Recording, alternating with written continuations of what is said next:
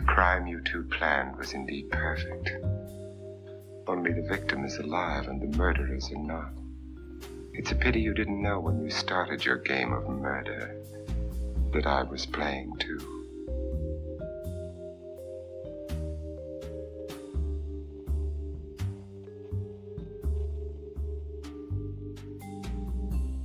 Stany Zjednoczone, rok 2001.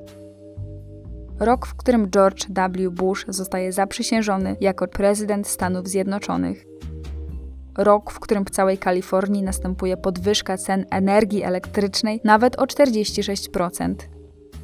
Rok, w którym firma Apple wypuszcza iTunes, firma Microsoft Windowsa XP, a wytwórnia Warner Bros. pierwszy film z serii o Harrym Potterze.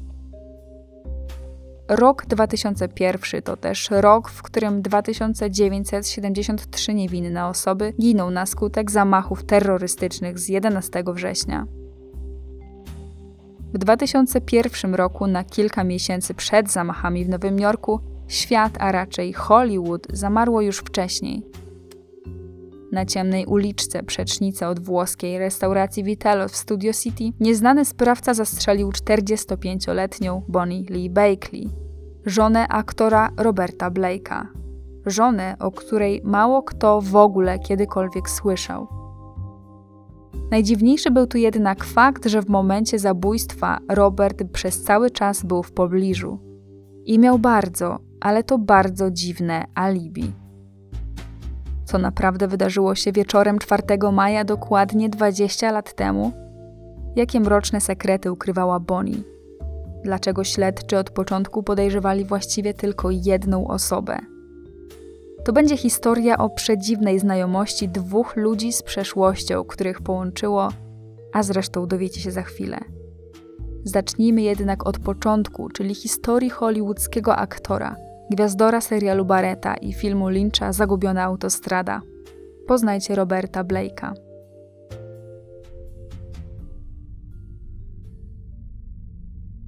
Robert Blake urodził się jako Michael Mickey Gubitozi 18 września 1933 roku w stanie New Jersey. I niestety jego historia już od samego początku daleka będzie od opowieści o szczęśliwym dziecku, które po prostu marzyło o tym, by zostać gwiazdą.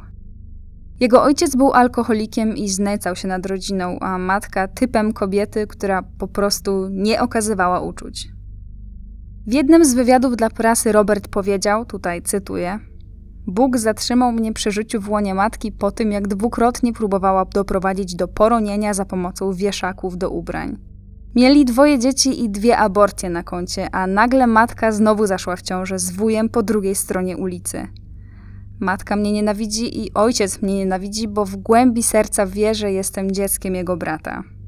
Byłem dla nich wrzodem na dupie ale kiedy dotarło do nich, że już za późno, żeby pozbyć się trzeciego dziecka, to postanowili je wykorzystać. Sami pracowali jako artyści sceniczni, więc wpadli na genialny pomysł, że wyszkolą swoje dzieci tak, żeby mogły z nimi pracować. W duchu tej idei rodzina przeniosła się do Kalifornii. Plan był ambitny. Wszystkie ich dzieci miały wylądować na ekranie. Udało się już w 1939 roku, kiedy pięcioletni Robert zaczął występować w serii krótkich komediowych filmów fabularnych MGM serii Our Gang. Jeśli coś wam to mówi, to o innym członku tej grupy, a dokładnie to o Alfalfie Switserze, nagrałam już odcinek. Link zostawię w opisie. Do 1944 roku Robert, a raczej wtedy jeszcze Miki, zagrał w aż 40 filmach, co umocniło jego status dziecięcej gwiazdy ekranu. Zmienił też nazwisko. Od teraz był już Bobim Blake'em, a potem Robertem Blake'em. Ale nawet pierwsze spektakularne sukcesy na ekranie nie zmieniły jego sytuacji w domu.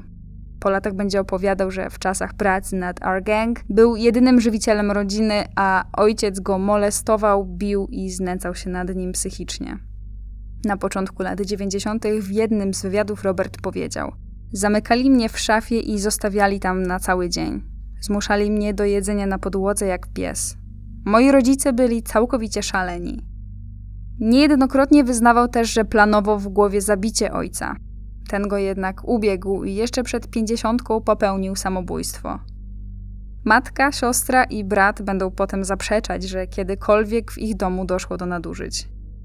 Mam takie wrażenie, że podczas gdy większość dziecięcych gwiazd narzekała na utratę dzieciństwa, to Blake wręcz cieszył się, że mógł tyle czasu spędzać poza toksycznym domem. W 1948 roku zagrał obok Humphreya Bogarta w filmie Skarb Sierra Madre. Wcielił się tam w meksykańskiego chłopca, bo rzeczywiście jego dosyć egzotyczny wygląd pozwalał mu na kreowanie różnorodnych postaci. Dwa lata później, już nie utrzymując żadnych kontaktów z matką i rodzeństwem, postanowił pożegnać świat filmu i zaciągnął się do wojska. Wojsko miało być dla 17-letniego Roberta symbolicznym rozstaniem się z dawnym życiem, taką próbą odnalezienia się w nowej rzeczywistości, w której to on będzie decydował o swoim losie. Niestety, nowe życie w wojsku również dało mu w kość. Kiedy stacjonował na Alasce, próbował popełnić samobójstwo. W wieku 21 lat opuścił wojsko. Niestety, nadzieja na to, że jego życie nagle stanie się normalne, dosyć szybko umarła. Nie mógł znaleźć pracy, cierpiał na depresję, uzależnił się od heroiny i kokainy i znów zaczął mieć myśli samobójcze. Mówił potem tak, tutaj cytuję: Nienawidziłem siebie, czułem się bezużyteczny i bezwartościowy. Nie miałem przyjaciół, miłości, kariery, edukacji, rodziców, ani jutra. W końcu udał się na terapię. Jakiś czas później przyszło wybawienie. Przypadkowo trafił na lekcję aktorstwa. Pod wpływem impulsu zaczął planować swój ostateczny powrót na srebrny ekran. No i w końcu udało mu się znaleźć pracę. Na początku to były role drugoplanowe, ale dosyć sprawnie powrócił do gry. W latach 50. i 60. wystąpił w wielu filmach telewizyjnych, pomagając też w pisaniu scenariuszy. W 1966 roku zagrał w filmie Przeznaczone do likwidacji, filmie, w którym udział załatwiła mu Natalie Wood, o której swoją drogą też nagrałam odcinek, więc również zapraszam do odsłuchania. Rok później zagrał przełomową rolę w oscarowym filmie Z zimną krwią. Swoją drogą bardzo dobry film, więc polecam go zobaczyć. Wcielił się tam w mordercę, który z tytułową zimną krwią zabija bezbronną rodzinę podczas włamania. Ironiczna rola, patrząc na jego dalsze losy. Na początku lat 60. poślubił aktorkę Sondrę Kerr. Para miała dwójkę dzieci: Noego i Delinę. To było małżeństwo pełne wzlotów i upadków. Znajomi mówili, że Sondra bała się męża i cały czas żyła w strachu. Rozwiedli się 15 lat później, po tym jak Robert oskarżył żonę o romans. Tuż po tym, jak Sondra złożyła pozew o rozwód, Robert wypłakał się magazynowi People, lamentując o tym, że sława kosztowała go rodzinę. Dosyć szybko okazało się jednak, że ta rozpacz była chyba jednym z jego aktorskich popisów. Tak zaczęła się ich ostra batalia o opiekę nad dziećmi. Przyjaciele rodziny mówili, że Robert zastraszył Sondrę do oddania mu dzieci i większości majątku. Zacytuję tutaj cytat z gazety. Sondra powiedziała mi, że kiedyś, kiedy próbowała się z nimi zobaczyć, Robert wcisnął jej pistolet do ust, a potem krzyknął: Jeśli spróbujesz zrobić to znowu, odstrzelę ci głowę. Była absolutnie przerażona, bo niejednokrotnie groził, że ją zabije. W końcu udało mu się dostać pełną opiekę nad dziećmi i ugodę rozwodową, ale przez czyste zastraszenie. Zatrzymał majątek oraz dzieci i zabronił Sondrze widywania się z nimi. Koniec cytatu. Prasa pisała nawet, że ten kochanek Sondry przestał się spotykać z nią właśnie dlatego, że Blake mu groził. Trudno powiedzieć, na ile to wszystko było prawdą, ale rzeczywiście, to Robert otrzymał prawo do opieki nad dziećmi, więc coś musiało być na rzeczy. Po śmierci drugiej żony Roberta, czyli Bonnie Lee Bakley, Sondra zwoła konferencję prasową, na której powie, że to nie ona była źródłem tych wszystkich historii na temat ich małżeństwa. Jednak tym samym ani nie potwierdziła, ani nie zaprzeczyła, czy opowieści rzekomych przyjaciół rodziny były prawdą. Jeszcze przed rozwodem w drugiej połowie lat 70. Robert Blake przeżywał swój najlepszy okres w karierze. Występował wtedy w popularnym, kultowym dzisiaj serialu telewizyjnym Barretta, gdzie grał właśnie tytułowego detektywa Tonego Barretę. Po zakończeniu zdjęć do Barrety już nigdy nie powtórzył tego sukcesu. W latach 80. i 90. regularnie pojawił się na ekranie. Jeden z najbardziej rozpoznawalnych filmów z jego udziałem to chyba Zagubiona autostrada Lyncha. Robert gra tam postać tajemniczego mężczyzny, który jawi się głównemu bohaterowi. Jeśli ktoś nie oglądał tego filmu, to niech to zrobi. Blake stworzył tam tak przerażającą postać, że ciężko nie mieć jej w głowie nawet po wielu latach, a przynajmniej ja tak mam. Swoją drogą, jedna ze słuchaczek pod podcastem o Natalie Wood zwróciła mi uwagę, że córka Natalie Wood, czyli Natasza, też zagrała niewielką, bo niewielką, ale zagrała właśnie dokładnie w tym filmie co Robert Blake. Więc tym bardziej warto go zobaczyć albo przynajmniej sobie odświeżyć. Jeszcze taka ciekawostka: charakteryzacja Blake'a w zagubionej autostradzie to jest jego dzieło. Tak, Lynch pozwolił mu samodzielnie przygotować ten upiorny makijaż. Ale wróćmy do historii Blake'a. Zagubiona autostrada to jest ostatni film z jego udziałem. Tak naprawdę od czasu rozwodu z żoną nie mógł się do końca podnieść.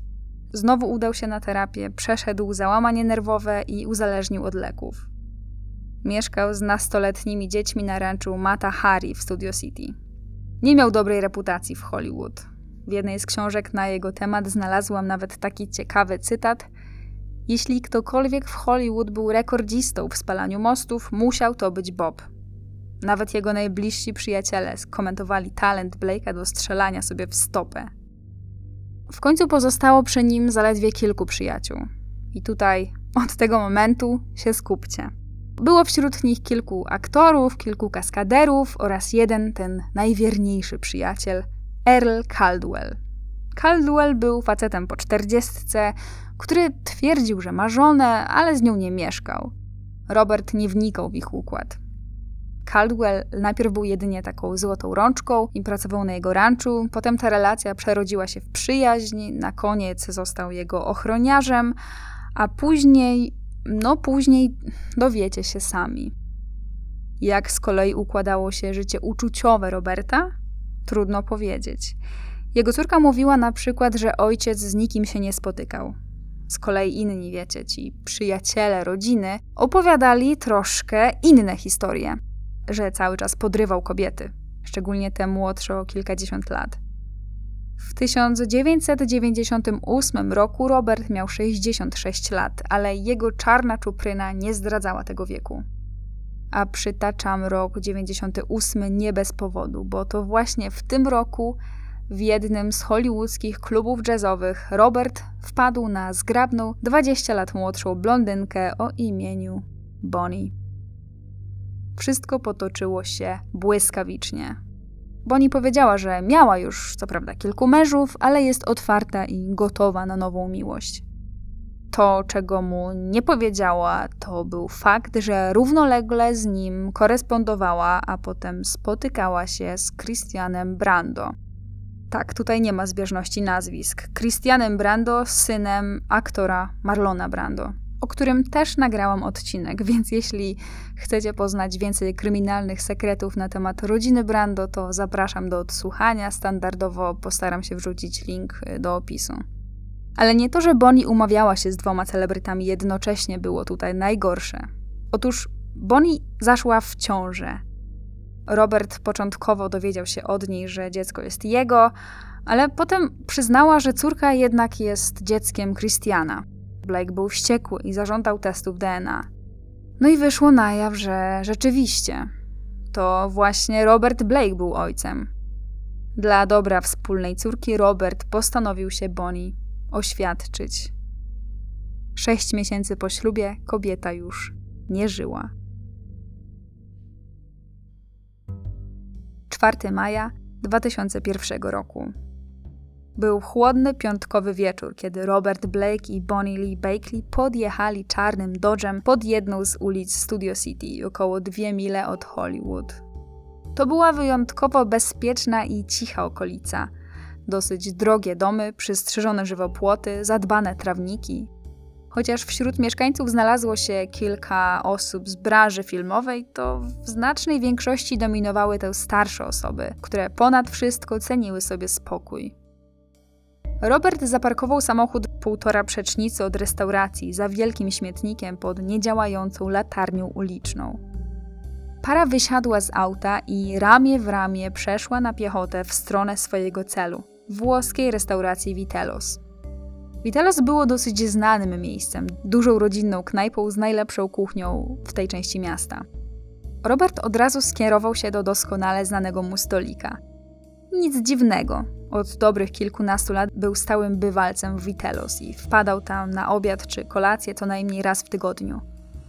Właściciele restauracji uwielbiali go tak bardzo, że nawet jedną z potraw w menu nazwali na jego cześć. Danie fusilli a la Robert Blake składało się z makaronu, szpinaku i pomidorów.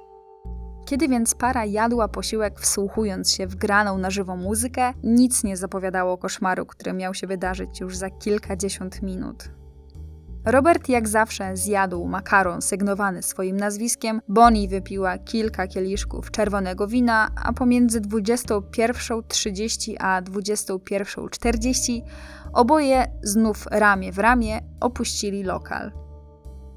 Minęło jakieś 20 minut, a Robert zjawił się u progu Vitelos po raz drugi. Z impetem wpadł do środka i chaotycznie zaczął pytać gości, czy na sali jest lekarz. Zgłosiła się pielęgniarka Telly Lorenzo Castaneda. Nie do końca wiedząc o co mu w ogóle chodzi, poczekała aż ten wypije dwie szklanki wody i wyszła z nim przed restaurację. Robert w żaden sposób nie przygotował jej na to, co zobaczy. Mówił jedynie, że coś tam stało się jego żonie. Widok, jaki Castaneda zastała podchodząc do samochodu, zapamiętała chyba do końca życia. Wystarczyło tak naprawdę jedno spojrzenie, żeby zrozumieć, że na pomoc medyczną może być już za późno. Bonnie Lee Bakley leżała osunięta na fotelu pasażera. Jej głowa opierała się o dłonie jakiegoś mężczyzny, a z ust wydobywała się krew. Oddychała, ale każda próba wzięcia oddechu kończyła się jedynie głośnym bulgotaniem krwi. Towarzyszącym jej mężczyzną był Sean Stanek, filmowiec, który, jak się potem okaże, mieszkał w jednym z okolicznych domów. Kobieta miała wyraźną ranę w głowie na wysokości ucha. Castaneda nawet nie musiałaby być pielęgniarką, żeby domyślić się, że to była rana postrzałowa. Dokładnie pamięta, że kiedy zapytała Roberta, co się stało, ten odpowiedział pytaniem: Czy zostaliśmy okradzeni? W końcu dała sobie spokój i przejęła od Stanka udzielanie pierwszej pomocy. W tym czasie filmowiec zaczął rozmawiać z Blake'em. Kilka minut później podjechała karetka pogotowia, a zaraz po niej policja, a potem jakaś telewizja. Robert siedział już na krawężniku ulicy i na przemian płakał i wymiotował. Świat obiegła przejmująca scena zrozpaczonego, skulonego na ulicy aktora obejmowanego przez jednego z funkcjonariuszy policji. Czy ktokolwiek podejrzewałby wtedy, że ten biedny facet już niedługo stanie się podejrzanym numer jeden? Raczej nie. Tym bardziej, że natychmiast zaczął się tłumaczyć. Powiedział, że zostawił żonę w aucie, a sam pobiegł na chwilę do restauracji, bo czegoś tam zapomniał. Kiedy wrócił, zobaczył, że ktoś najwyraźniej na nią napadł. Wciąż jeszcze żywa Bonnie została przetransportowana do pobliskiego szpitala. Zgon stwierdzono o 22.15. Tymczasem na miejscu zbrodni policja rozpoczęła sporządzanie wstępnego raportu. Ale okazało się, że zbyt wielu dowodów to oni nie mieli. Ustalili, że Bonnie została postrzelona z dosyć bliskiej odległości. Najprawdopodobniej pozwoliła podejść strzelcowi blisko, co mogło sugerować, że być może nawet go znała. Nie miała żadnych ran obronnych na rękach. Znaleziono dwie łuski. Jedną na ulicy, drugą na fotelu pasażera. Wyglądało na to, że napastnik pierwszy strzał oddał w ramię, a drugi w głowę, zaraz obok prawego ucha. Kule przeszyły ciało Bonnie na wylot. Jednak ani jednej, ani drugiej kuli nie znaleziono. Ktokolwiek odpowiadał za zabójstwo, wiedział, co robi. Najwyraźniej strzelił do Bonnie przez otwartą szybę od strony pasażera. Funkcjonariusze natychmiast zwrócili uwagę na to, że to nie był raczej napad rabunkowy, bo nic nie zostało skradzione. Sprawca nie zostawił właściwie żadnych śladów. Co więcej, nikt niczego nie widział i nikt niczego nie słyszał. Ani żaden klient, ani żaden pracownik restauracji, ani żaden mieszkaniec okolicznych domów. Policjanci dokładnie zbadali ubranie i dłonie Blake'a, szukając śladów krwi albo prochu, ale na pierwszy rzut oka wydawało się, że niczego na nich nie było. Na dokładne wyniki badań trzeba było poczekać. reżyser Sean Stanek, towarzyszący Bonnie w ostatnich chwilach jej życia, był pierwszą osobą, która złożyła policjantom wstępne zeznania. Spędzał piątkowy wieczór w swoim domu, gdy nagle rozdzwonił się dzwonek jego frontowych drzwi. Nie spodziewał się gości, ale otworzył, jak się potem okaże, jako jedyny z wielu mieszkańców tej ulicy, do których próbował się dobić tamtego dnia Robert Blake. Sean natychmiast rozpoznał aktora, nawet mimo tego, że ten był cały ubrany na czarno, a na głowie miał bejsbolówkę. Kiedy otworzył, Robert od razu zaczął krzyczeć. I tutaj cytuję: Jest ranna, potrzebuje pomocy. Jest cała zakrwawiona, pobili ją. Została pobita. Zadzwoń na 911. Stanek należał do osób, które w takich chwilach potrafiły zachować trzeźwość umysłu. Wziął za telefon, wykręcił numer alarmowy, a potem zabrał z domu kilka ręczników i pobiegł za Robertem zobaczyć, co takiego strasznego stało się jego żonie, czy kto ją pobił. Jeszcze po drodze aktor zdążył pobieżnie odpowiedzieć mu historię swojego wieczoru. Tutaj zacytuję, co powiedział Stanek. Po kolacji w Vitello wsiedli z żoną do swojego auta, ale jak już mieli odjeżdżać, Robert zorientował się, że nie ma przy sobie broni. Powiedział mi, że się zagapił i zostawił swój pistolet na fotelu w knajpie. Zostawił więc żonę w samochodzie i pobiegł po broń. Kiedy wrócił, Bonnie leżała na fotelu we krwi. Kiedy Stanek dobiegł do samochodu Blake'a, wystarczył mu jeden rzut okiem, żeby zauważyć, że jego żona wcale nie została pobita. No, chyba że napastnik pięścią potrafił zrobić wylotową dziurę w głowie. Żona Blake'a krwawiła z oczu, uszu, nosa i rany na prawej skroni. Nie zastanawiając się za bardzo, natychmiast przejął kontrolę nad sytuacją i instruowany telefonicznie przez dystrybutora pogotowia zaczął udzielać pierwszej pomocy. Trochę go zaskoczyło, kiedy Robert nagle powiedział, że on może pójdzie do restauracji poszukać lekarza. Stanek został więc z Bonnie, trzymając jej głowę w ramionach, zakrywając ranę na głowie ręcznikiem i to chwilę sprawdzając, czy jeszcze oddycha. Po kilku minutach Robert wrócił z jakąś kobietą, jak się okazało, pielęgniarką. Zaraz potem przyjechała karetka pogotowia. W swoich zeznaniach Stanek przyznał, że zdziwiło go to, że Robert nie chciał być przy żonie, a zamiast tego pobiegł do Vitelos w poszukiwaniu lekarza. Kiedy ten wrócił z pielęgniarką, miał kilka minut na rozmowę z aktorem. Blake tylko mamrotał coś pod nosem. Stanek trzy razy biegał do domu po szklankę wody, którą Blake cały czas zwracał na trawnik. Kiedy na miejscu pojawiła się policja, Blake został zabrany na komisariat, żeby złożyć zeznania. Oczywiście na tym etapie nikt nie śmiał go o nic podejrzewać. Był przesłuchiwany jako świadek, no w końcu to on jako ostatni widział Bonnie przed napadem. Właściwie wszystko, co mówił po drodze na komisariat, było, delikatnie mówiąc, nieco podejrzane. Najwyraźniej pod wpływem stresu zaczął opowiadać dziwną historię sprzed kilkudziesięciu lat, kiedy był świadkiem, jak ktoś na ulicy został pobity młotkiem. Wspomniał też o jakimś Johnie z New Jersey, który ponoć próbował zabić Bonnie dwa lata wcześniej. No, może nie do końca zabić, bo według Roberta Bonnie i niejaki John mieli tak zwany pakt samobójczy i chcieli zginąć razem, rozbijając się samochodem. Wspomniał też o podejrzanej niebieskiej furgonetce, która poprzedniej nocy stała ponoć zaparkowana pod jego domem. Kilkukrotnie jego ochroniarz Earl Caldwell widział w tej furgonetce faceta, który najwyraźniej obserwował dom. Ale najdziwniejsze rzeczy zaczął opowiadać na temat swojej żony, a dokładnie na temat jej szczególnej metody zarabiania na życie. Zdumiałym funkcjonariuszom opowiedział pobieżnie, że Bonnie pracowała w branży porno i miała wielu, naprawdę wielu wrogów. Wiedziałem, że coś takiego kiedyś się jej przydarzy, powiedział. Zapytany o to, co ma na myśli, odpowiedział tylko, że powie więcej, jak dotrą na komisariat. Trudno powiedzieć, czy rzeczywiście zamierzał cokolwiek powiedzieć. Na komisariacie już czekał na niego prawnik, Harland Brown, i zapamiętajcie to nazwisko, bo ten pan już niedługo zacznie odgrywać dużą rolę w tej historii. Brown miał długą listę sławnych klientów, w tym Stevena Seagala czy Elizabeth Taylor. Tak naprawdę jazda radiowozem była pierwszą i ostatnią w tej sprawie chwilą, kiedy Robert miał okazję porozmawiać z policją sam na sam.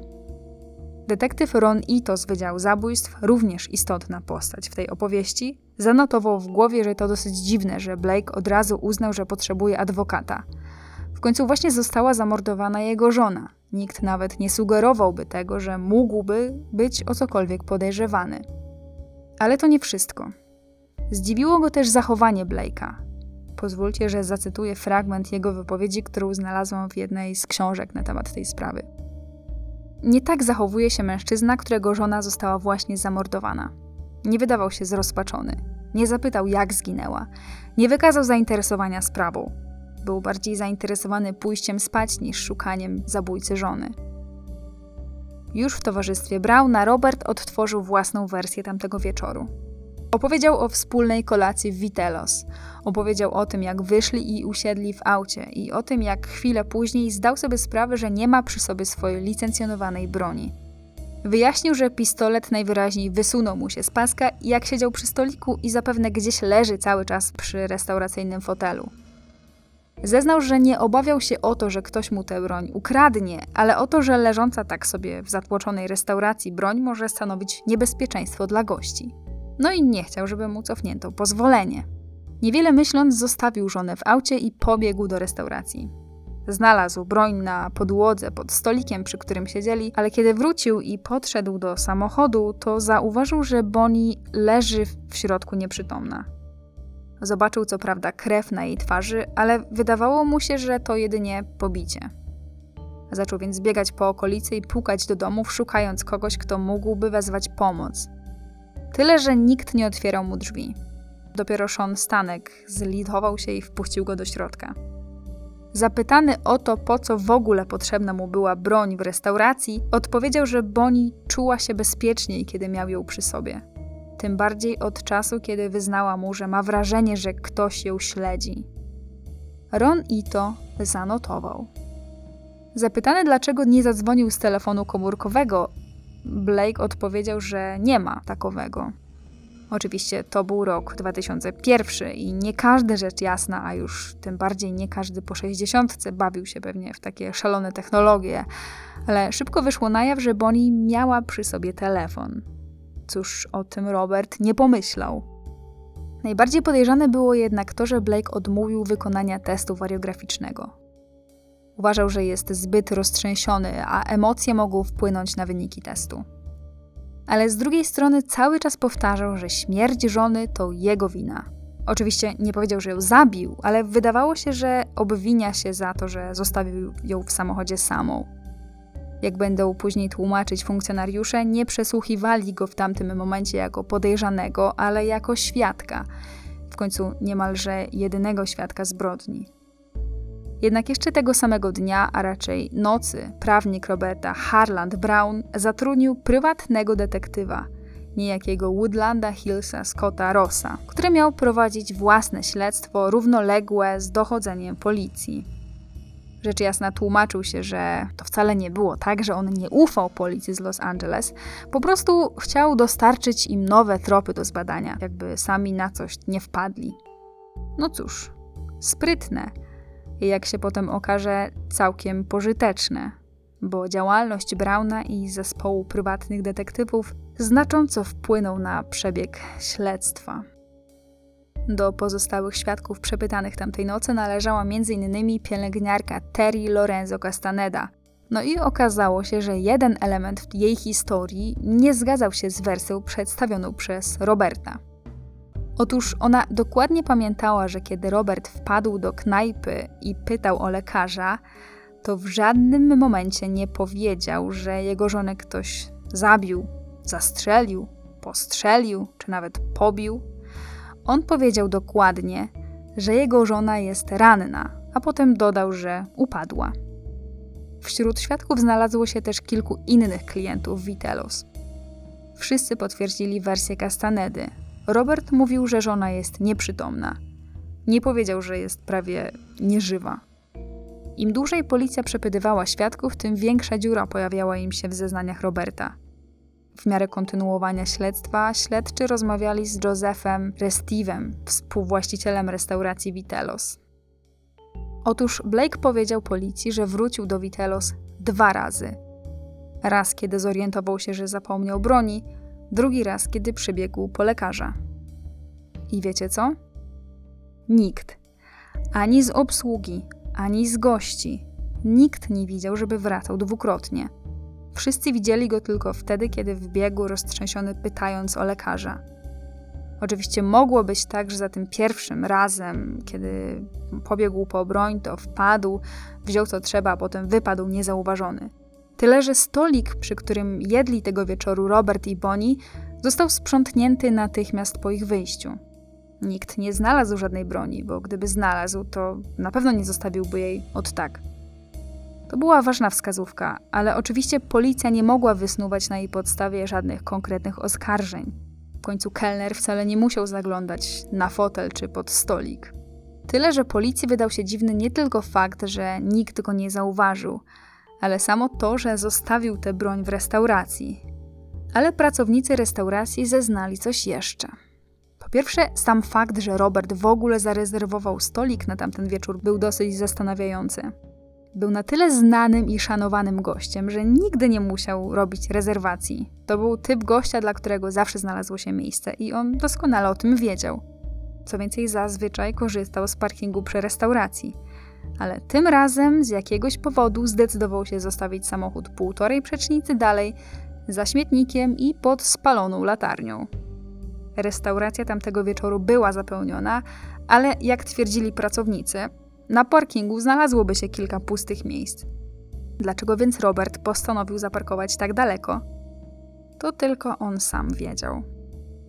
Żeby tego było mało, kelnerowi, który go obsługiwał, Robert przedstawił Bonnie jako swoją żonę. To też było dziwne, bo to nie był pierwszy raz, kiedy obsługa widziała ją w knajpie. Jeden z gości zeznał też, że kiedy tamtego wieczoru poszedł do toalety, zastał tam Roberta, który, uwaga, wymiotował do kosza na śmieci, szarpał się za włosy i mamrotał coś do siebie. A to było około 21, czyli w czasie, kiedy jeszcze niczego nieświadoma Bonnie dopijała zapewne trzeci kieliszek wina. Inny z gości powiedział detektywom, że tamtego wieczoru Blake zwrócił jego szczególną uwagę, bo tutaj zacytuję, wydawał się jakiś neurotyczny. Ciągnął się za włosy, cały czas przeczesywał je dłońmi. Zachowywał się nerwowo. Nawet skomentowaliśmy to przy stoliku. Wydawał się jakiś taki podekscytowany. Wątpliwości śledczych budziło też samo miejsce zbrodni. Tego wieczoru na dworze było dość chłodno. Temperatura wynosząca 14 stopni Celsjusza raczej nie zachęcała do siedzenia w aucie z otwartymi szybami. A przypominam, że to właśnie przez otwartą szybę ktoś strzelił do Boni. Kobieta miała na sobie jedynie cienki kostium. Blake nie zostawił jej nawet kluczyków. Nie była więc w stanie ani zamknąć okien, ani włączyć ogrzewania. Tylko co to wszystko znaczyło w momencie, kiedy nie było żadnych fizycznych śladów, żadnych dowodów na to, że Robert mógłby mieć z tym cokolwiek wspólnego? Zapewne nic. Pozostawało tylko czekać na raport sekcji zwłok i wyniki testów batalistycznych. Gdyby udało się udowodnić, że śmiertelny strzał padł z tej broni, po którą wrócił Robert, no to wszystko byłoby pozamiatane. Ale jak już się zapewne domyślacie, nie padł.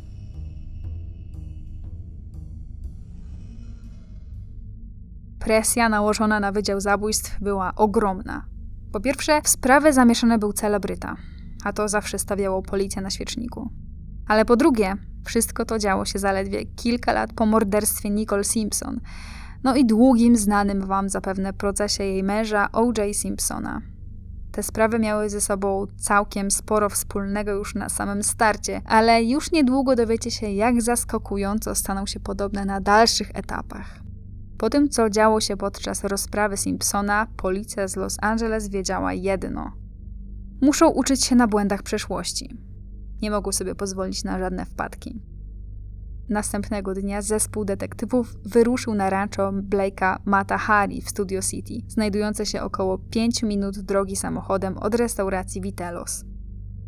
To była mało wystawna, ale całkiem spora posiadłość, pomalowana na brązowo i otoczona wysokim ogrodzeniem. Kiedy detektywi przeszli przez bramę, okazało się, że na posesji znajduje się nie jeden, a dwa budynki, Drugi odmalowany na biało dom mieścił się kilka metrów za główną rezydencją. To tam, według Roberta, mieszkała na co dzień Bonnie. Kolejna zastanawiająca rzecz. Dlaczego para, która po pierwsze była małżeństwem, a po drugie miała wspólną córkę, mieszkała w osobnych domach? Kiedy policja przeszła do przepytywania sąsiadów, to okazało się, że mało kto w ogóle kojarzył Bonnie, a już zupełnie nikt nie miał pojęcia, że ona i Robert od siedmiu miesięcy byli małżeństwem. Cały dom Roberta był dosyć brudny i zaniedbany. Jedynym idealnie czystym i pięknie urządzonym pomieszczeniem był pokoik córki Roberta i Bonnie, małej Rose. Jesteście ciekawi, co takiego policja znalazła w domu Roberta? Oto kilka smaczków. Taśmy, na których Blake nagrywał swoje lekcje śpiewu, spośród których kilka było co najmniej niepokojących jak na przykład jego opowieść o śnie, w którym jest otoczony przez ludzi twierdzących, że zabili człowieka w restauracji. Stos wyciętych z gazet artykułów na temat najnowszych zmian w prawie rodzicielskim oraz 100 tysięcy dolarów w 100-dolarowych banknotach schowanych w garderobie sypialni Blake'a. Po kilku godzinach przeszukiwań domu, przepytywaniu sąsiadów i kolejnej rozmowie z Blake'iem, policjanci podobno oskarżyli go w rozmowie o zamordowanie żony. No i to był spory błąd, bo bez nakazu aresztowania nie mogli go zatrzymać. No więc Robert po prostu sobie wyszedł. Kiedy wrócił późnym wieczorem, przeszukiwania wciąż trwały, a dom zdążyły okrążyć dziesiątki kamer telewizyjnych. Media w całym kraju po raz kolejny miały okazję zaprezentować Roberta Blake'a jako ofiarę. Siedział taki biedny, skulony na własnym podjeździe i czekał, aż policja w końcu sobie pójdzie. Pół godziny później pod dom podjechał tajemniczy Mercedes i zabrał go. Po jakimś czasie samochód wrócił, a ze środka wysiadł prawnik Harland Brown i powiedział dziennikarzom, że Robert został zabrany do szpitala. Cytuję: Jest w szoku. Czuje się dobrze, ale lekarze chcą go zatrzymać trochę dłużej, aby upewnić się, że wszystko w porządku. Prawda była taka, że Blake'a wypuszczono już następnego dnia. Wtedy też Brown zwołał konferencję prasową. Wyznał tam, że Bonnie twierdziła, że w ostatnich tygodniach życia ktoś ją prześladował. Że poprosiła nawet męża, żeby zaczął nosić przy sobie broń, bo wtedy czuła się bezpiecznie. Powiedział, że Blake posiadał wiele różnych pistoletów, bo był pasjonatem broni. Pistolet, który miał przy sobie w dniu zdarzenia, został przekazany policji. Zapytany, dlaczego Blake zaparkował samochód tak daleko od knajpy, powiedział, że nie chciał zwracać na siebie uwagi, bo wiecie, to miał być romantyczny wieczór, a on był, że tak powiem, no gwiazdą. Zapytany z kolei, dlaczego zostawił Bonnie samą w aucie, skoro, jak się dowiedzieliśmy, bała się o swoje życie, powiedział, że Blake działał spontanicznie. Wiecie, no zapewne mało kto spodziewa się, że zostawiając kogoś na kilka minut w samochodzie, ten ktoś padnie ofiarą morderstwa, nie? Brown mówił też, że Robert z perspektywy czasu żałował, że zrobił jak zrobił. No i to byłoby na tyle z omawiania szczegółów dotyczących zbrodni, bo całą resztę konferencji Brown poświęcił szerokiemu i długiemu omówieniu reputacji Bonnie. Tak, dobrze usłyszeliście. Dwa dni po morderstwie obrona Blake'a przeszła do ofensywy. Kto był winny śmierci Bonnie? Cóż, według nich ona sama. Brown powiedział dziennikarzom, że Blake ożenił się z Bonnie wyłącznie dlatego, że miał z nią dziecko. Ich związek nie był właściwie żadnym związkiem. Zaczął się od przypadkowego kontaktu seksualnego, a kobieta oszukała go, twierdząc, że przyjmuje tabletki antykoncepcyjne. Brown powiedział tak, tutaj cytuję: Ożenił się z nią z poczucia obowiązku, dlatego że była matką jego dziecka. Nie byli sobie bliscy.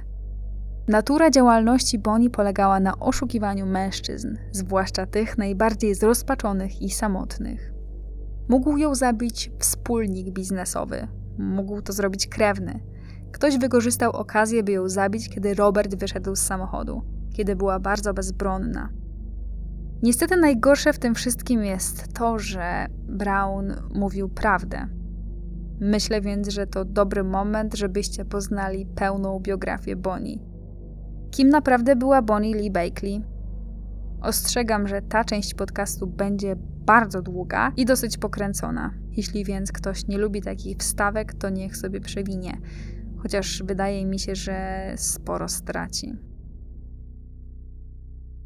Bonnie Lee Bakley urodziła się 7 czerwca 1965 roku w niewielkim miasteczku Morristown w stanie New Jersey jako najstarsze dziecko robotniczej rodziny.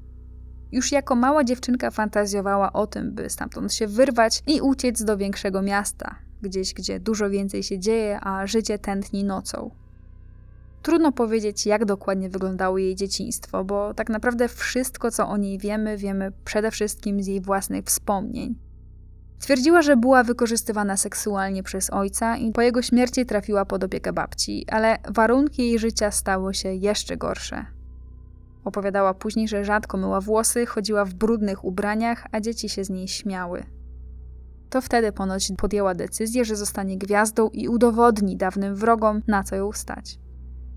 Innym razem opowiadała, że pierwszą miłością jej życia był Elvis Presley. Zrobiła sobie nawet w pokoju jego ołtarzyk i codziennie po szkole oddawała cześć zdjęciom króla rock'n'rolla, marząc o tym, że kiedyś go spotka. Spoiler, y, spotka. To znaczy prawie spotka. Kiedy była w liceum, miała już nieco inne marzenie. Chciała dostać się do świata show biznesu. Trudno do końca powiedzieć, skąd się to wzięło. Całkiem możliwe, że właśnie z chęci wyrwania się ze swojego dotychczasowego życia, kiedy nie wiodło się jej najlepiej.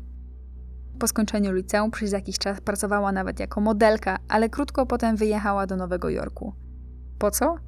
Oficjalnie, żeby zostać aktorką, ale nieoficjalnie, żeby zostać sławną żoną jakiegoś sławnego męża. Prawda była taka, że los nie obdarował jej żadnym specjalnym talentem.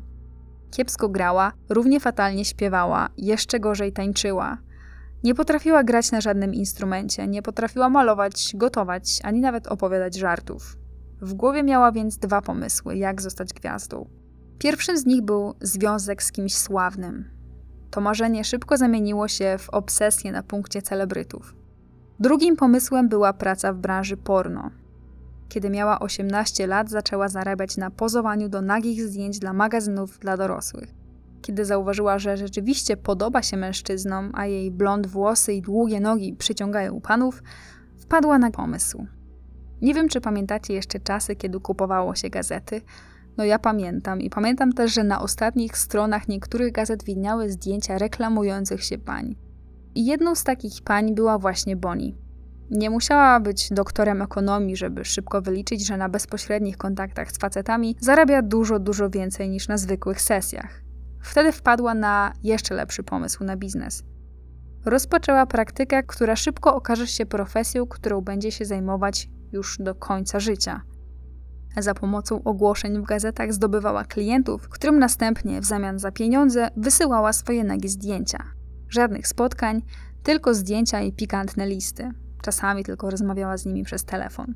W międzyczasie wyszła nawet za mąż i niemal od razu się rozwiodła. I uwaga, to nie była żadna wakacyjna miłość, a raczej transakcja. Jej w cudzysłowie ukochanym okazał się obywatel Grecji, który otrzymał dzięki małżeństwu zieloną kartę.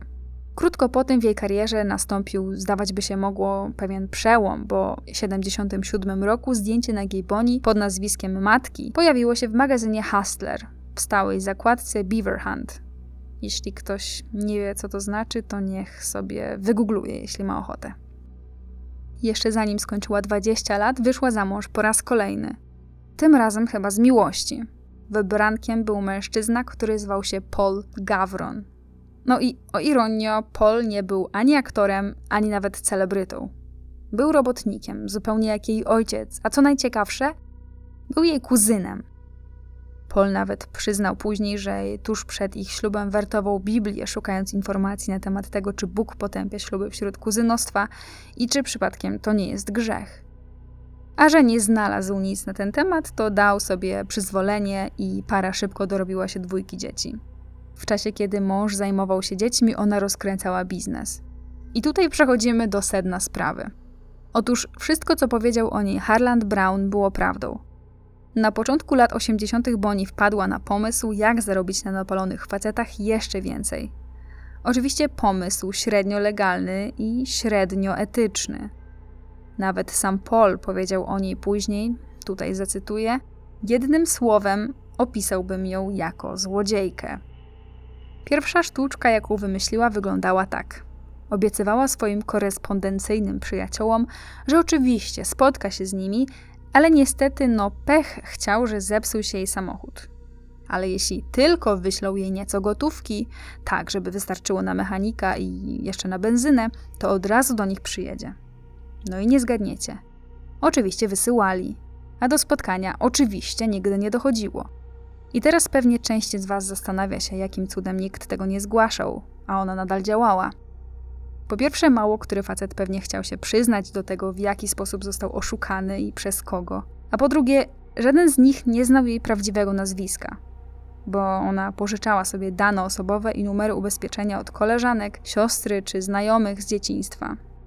Jeśli już ktoś by to zgłosił, to nigdy by do niej nie dotarł. Wszystko wyglądałoby na koszmarną pomyłkę. Co na to mąż? Początkowo nic. Z czasem Paul z męża stawał się raczej chłopcem na posyłki. Myślę, że łatwo mogła nim manipulować w momencie, kiedy rzeczywiście to ona była jedynym żywicielem rodziny, a on zajmował się dziećmi. W końcu po dwóch latach małżeństwa facet się zbuntował i od niej odszedł. Ale wiecie, co jest najlepsze? Że przez kilkadziesiąt kolejnych lat pozostanie jej wspólnikiem. Cóż, żadna inna praca nie dawała mu tak dużych pieniędzy w tak krótkim czasie. W latach 80. Bonnie wnosiła interes na wyższy poziom i zmieniła odrobinę target.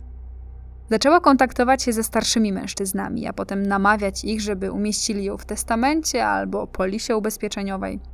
W międzyczasie powiedziała tak na ślubnym kobiercu po raz trzeci. Tym razem trafiła już lepiej, oczywiście według jej własnej skali.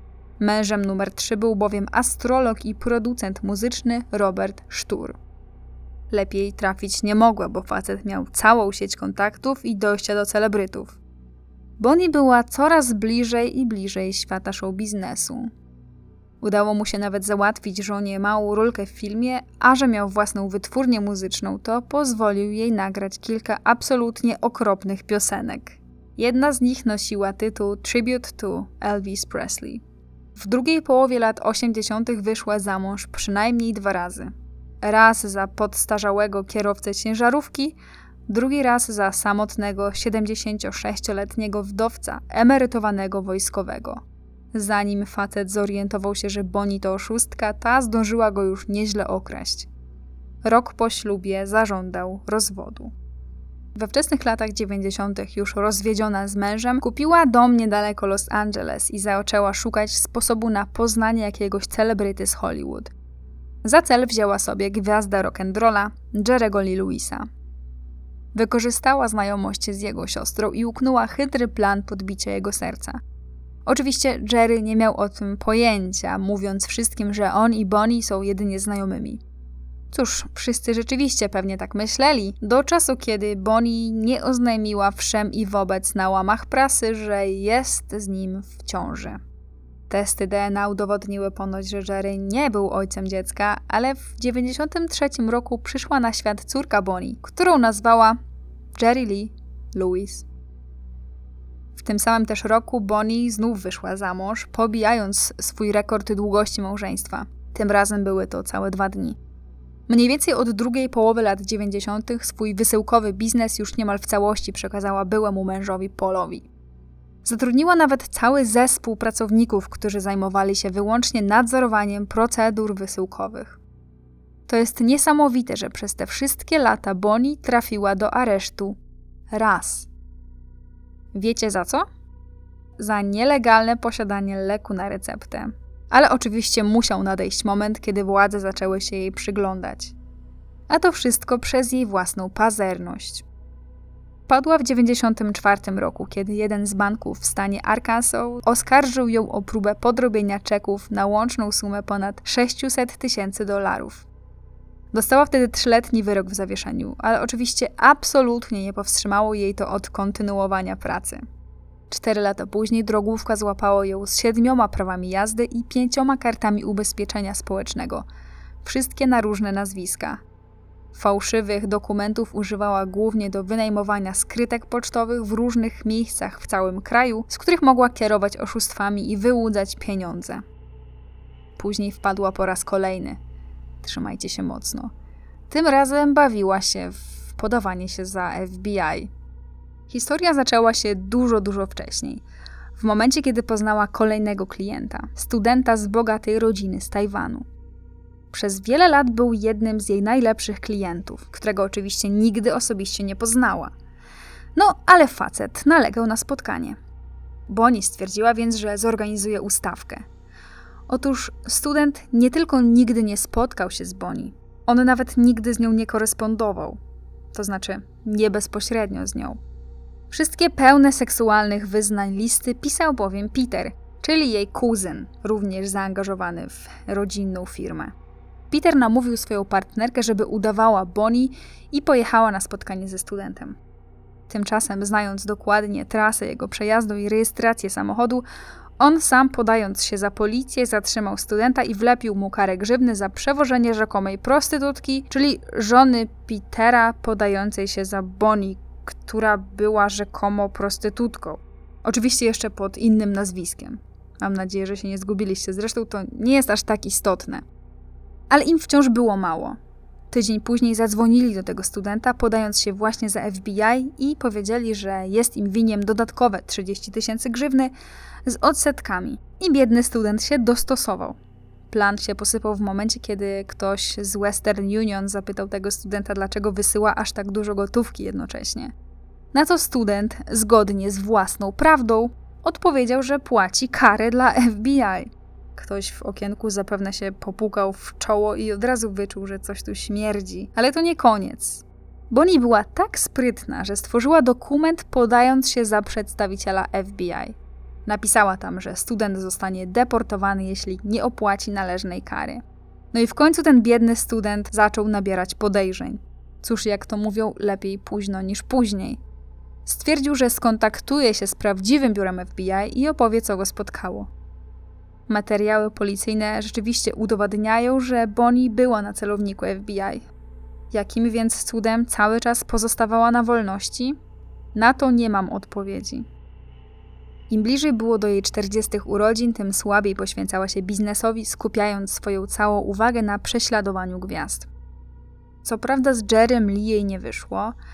Nie wyszło jej też z Elvisem, bo próbowała się do niego włamać. Nie wyszło z Deanem Martinem, bo dał jej kosza, ale przecież z kimś innym w końcu wyjść musiało. No i wyszło. W latach 90. Christian Brando, syn Marlona Brando, odsiadywał bowiem wyrok więzienia za zamordowanie swojego szwagra. A że sprawa była głośna, a on był synem bardzo, ale to bardzo znanego i bardzo, ale to bardzo bogatego aktora, to nie ma się co dziwić, że otrzymywał stosy listów i zdjęć od fanek. Zgadnijcie, czyje zdjęcie zwróciło jego szczególną uwagę.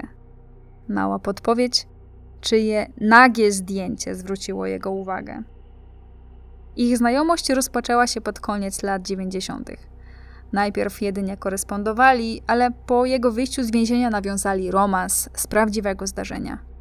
Związek Christiana i Bonnie trwał około trzech lat i przypełniony był licznymi rozstaniami, ekscesami narkotykowymi i bijatykami po alkoholu. Ale najważniejsze było, że miała już swojego celebrytę. Tyle, że jej to nie satysfakcjonowało. I tutaj przechodzimy do sedna sprawy. W roku 1998, dokładnie trzy lata przed swoją śmiercią, Bonnie poznała Roberta Blake'a. Spotkali się w klubie jazzowym. Oczywiście wcale nie było to przypadkowe spotkanie. Bonnie już od jakiegoś czasu analizowała jego przyzwyczajenia i prowadziła skrupulatne notatki na temat tego, gdzie, jak, z kim spędzał czas kiedy w końcu na siebie w cudzysłowie wpadli, daleko było chyba temu do sceny z hollywoodzkiego romansu. Uprawiali seks na tylnym siedzeniu jego furgonetki, raczej nie sądząc, że kiedykolwiek będzie z tego jakiś związek, a co już mówiąc małżeństwo. Ale stało się inaczej. Tym sposobem Bonnie jednocześnie utrzymywała relacje z Christianem Brando i Robertem Blake'em. Krążyła więc od jednego do drugiego i w tym samym czasie kontynuowała swój wysyłkowy biznes. Krótko po tym furgonetkowym incydencie okazało się, że Bonnie jest w ciąży. Po raz kolejny wykorzystała tę samą sztuczkę, co w przypadku Jerego Lee Louisa. Przysięgała kochankom, że bierze tabletki. Tymczasem, owszem, brała tabletki, ale Nie antykoncepcyjne, ale tabletki na płodność. Najbardziej wstrząsające jest jednak to, że Bonnie nie wiedziała, kto jest ojcem. No więc co? Musiała zdecydować, kogo poinformuje, że zostanie szczęśliwym tatusiem. Wybór nie był prosty. Christian był młodszy i przystojniejszy, ale z drugiej strony miał skłonności do nałogów i kryminalną przeszłość. Z kolei Robert może i był starszy i mniej zakochany, ale bardziej majętny. Trudna decyzja. Ostatecznie wybrała Christiana. Tyle, że Christian zażądał aborcji. Bonnie się nie zgodziła. 2 czerwca 2000 roku urodziła córkę, nazywając ją Christian Brando. Tak, Christian Brando była siostrą Jerry Lee Louisa. Trudno powiedzieć, jak przez okres ciąży wyglądała jej relacja z Robertem, ale chyba nie najgorzej, bo jak tylko urodziła dziecko, to wysłała mu zdjęcia. No i Robert, kiedy zobaczył córkę Bonnie, to nie miał wątpliwości. Mała Christian Brando wyglądała jak skóra zdjęta z niego, no więc zażądał testów DNA. Badanie potwierdziło, że to właśnie Robert jest ojcem dziewczynki. Zaczął więc nalegać nie tylko o formalne uznanie ojcostwa, ale też zmianę jej imienia i nazwiska. W końcu Bonnie się ugięła i zmieniła imię córeczki na Rose Lenore Sophia Blake. Według wszystkich znajomych Robert nigdy nie kochał Bonnie, za to dosłownie zakochał się w małej Rose. Myśląc o jej przyszłości, zaproponował Bonnie małżeństwo z rozsądku. Powiedział podobno tak, tutaj znowu zacytuję. Cóż lepszego mogę dla niej zrobić od poślubienia jej matki? Co najgorszego mogłoby się stać? Za 3-4 lata rozwiedlibyśmy się. Miałbym swoje dziecko przy sobie, zamiast gonić tam, gdzie poniosą nogi Bonnie. No i tak się stało. Robert Blake i Bonnie Lee Bakley pobrali się w listopadzie 2000 roku, na kilka miesięcy przed jej tragiczną śmiercią. Czy kiedykolwiek było to dobre małżeństwo? Bynajmniej. Oni nawet nigdy razem nie mieszkali. Jak już wiecie, Robert ulokował żonę w domu za jego posiadłością i właściwie nigdy nikomu jej nie przedstawił. Ale najważniejsze dla niego było to, że jednocześnie miał córkę pod dachem i szaloną Bonnie na oku. Co na to Bonnie? Zdania są podzielone. Jej siostra wspominać będzie później, że była zawiedziona postawą Roberta i za wszelką cenę próbowała mu się przypodobać. Z kolei osoby ze środowiska Roberta uważały, że Bonnie od początku miała gdzieś, czy Robert ją kocha, czy nie. Od razu zaczęła korzystać z jego fortuny, wydając krocie na zabiegi medycyny estetycznej. Pod koniec 2000 roku Robert postanowił zrobić na nią zasadzkę. Przypadkiem dowiedział się, że przebywając w Kalifornii, Bonnie narusza warunki swojego zwolnienia warunkowego w stanie Arkansas. Co więc zrobił? Doniósł na nią, w wyniku czego Bonnie musiała być deportowana. Na kolejne miesiące miał córkę wyłącznie dla siebie. Oczywiście Bonnie szybko domyśliła się, czyją sprawką jest ta deportacja, ale wiedziała jednocześnie, że utknęła. Jeśli chciała odzyskać córkę, musiała się dostosować. Pozostała w Arkansas do końca stycznia 2001 roku. Ten czas wykorzystała na szkolenie Pola, by całkowicie przejął jej biznes wysyłkowy. Jej brat wspominał później, że pewnego poranka przy śniadaniu wypaliła jak gdyby nigdy nic. Myślisz, że ten facet mnie zabije? Niepokojące. Z kolei jej siostra bezpośrednio mówiła, że Robert Blake był szalony. Pewnego razu poinformował swoją żonę, że ma już kulkę z jej imieniem niepokojące. Ale najbardziej niepokojące było to, że Bonnie nie zamierzała kończyć tego związku. Tego samego dnia, w którym skończył się jej okres warunkowy, Robert udał się na policję w celu odnowienia swojego zezwolenia na broń. Mógł to być przypadek, mogła to być, jak tłumaczył, metoda na ochronę żony, ale mógł to być też element misternego planu pozbycia się jej. Na etapie analizowania biografii Bonnie Lee Bakley policja nie mogła niczego ani wykluczać, ani potwierdzać. Już następnego dnia po tym, jak policja przeszukała dom Roberta, to jego prawnik Brown znów przeszedł do ofensywy.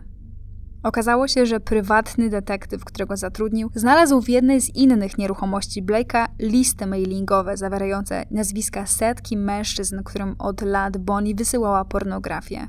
Żeby tego było mało, upublicznił też książkę adresową Bonnie z adresami i numerami telefonów do 17 gwiazd, w tym Roberta Redforda, Sylwestra Stallone, Roberta De Niro, Prince'a, Dina Martina i oczywiście Roberta Blake'a. Brown zrobił też kopie zapisanych przez Bonnie notatek, w których szczegółowo opisywała postępy w uwodzeniu panów ze swojej listy. Swoje ofiary podzieliła na sekcje: młodzi i bogaci oraz starzy i bogaci. Brown miał też w posiadaniu stosy jej nagich zdjęć sprzed 20 lat, które wysyłała facetom, oraz setki godzin nagranych przez nią rozmów telefonicznych, w których opowiadała o swoich spotkaniach z gwiazdami. Kiedy Brown zebrał już, jak mu się wydawało, wystarczające dowody, zwołał konferencję prasową i ogłosił mediom, że Ito oraz jego koledzy detektywi z Wydziału Zabójstw pospieszyli się w osądach, wskazując jako jedynego podejrzanego właśnie Roberta Blake'a. Wiecie, domyślam się, że Brown chciał stworzyć taką historię, że skoro Bonnie robiła takie rzeczy, to przecież z pewnością miała wielu wrogów. Kiedy więc policja przeczesywała katalogi z całym pornograficznym dorobkiem Bonnie, to Brown w tym czasie skutecznie przekonywał media i opinię publiczną, że kobieta tak niemoralna sama była winna swojej śmierci. Doszło nawet do tego, że prawnik zasugerował, że to Bonnie sama wynajęła płatnego zabójcę, który miał się pozbyć Blake'a. Od razu dementuje, niczego takiego nie udowodniono. Cóż by rzec, przeszłość Bonnie działała na korzyść Roberta. W dosyć prosty sposób można było przekonać miliony, że kobieta, która oszukiwała facetów w całym kraju, ścigała celebrytów i wyrabiała ich w ciąże, że ta kobieta nie zasługiwała nawet na miano ofiary. Ale Brown wyprzedził policję w jeszcze jednej kwestii. Powiedział publicznie, że policja nie jest w stanie powiązać Roberta z morderstwem i nie ma póki co żadnych fizycznych dowodów na jego winę. Tuż po upublicznieniu taśm kobiety, adwokat rodziny Bakley pojawił się nawet w programie NBC Today, mówiąc wprost, że zachowanie Browna jest haniebne i oskarżał go o próbę oczernienia ofiary morderstwa oraz manipulowania potencjalną ławą przysięgłych. Od tej jednej konferencji tak naprawdę dopiero zaczęła się wieloletnia nagonka medialna na reputację Bonnie. Kiedy śledczy wciąż analizowali taśmy z domu Bonnie, przyszły w końcu pierwsze raporty dotyczące wyników testów z miejsca zbrodni. Brown miał rację po raz kolejny. Nie było żadnych konkretnych śladów, które mogłyby sugerować, że Robert był rzeczywiście sprawcą. Przyszedł też wynik testu, a raczej dwóch testów na pozostałości prochu na dłoniach Roberta w chwilę po zabójstwie Bonnie. I tutaj znowu Brown deptał policji po piętach. Otóż prawnik Roberta publicznie ogłosił, że wyniki testów okazały się negatywne. W tym samym czasie policja twierdziła z kolei, że wciąż czekają na raport FBI w tej sprawie. Co więc było prawdą? Odpowiedź była bardziej kuriozalna i niezbyt zadowalająca. Okazało się bowiem, że w praktyce takie testy na pozostałości prochu i tak nie mogły mieć żadnej wartości sądowej. Podobno jeden test wyszedł pozytywnie, drugi test wyszedł negatywnie, a i tak żaden z nich nie był żadną podpowiedzią dla policji ale opinia publiczna już znała prawdę. Oczywiście prawdę opowiedzianą przez Brauna. Do rozwiązania pozostawała więc przede wszystkim tylko jedna kluczowa sprawa narzędzie zbrodni. Po przebadaniu broni Roberta natychmiast było oczywistym, że jego broń, ta po którą wracał do restauracji, jego broń miała inny kaliber niż ta, z której zadano śmiercionośne strzały. Gdzie było więc narzędzie zbrodni? Na szczęście ta sprawa szybko się wyjaśniła.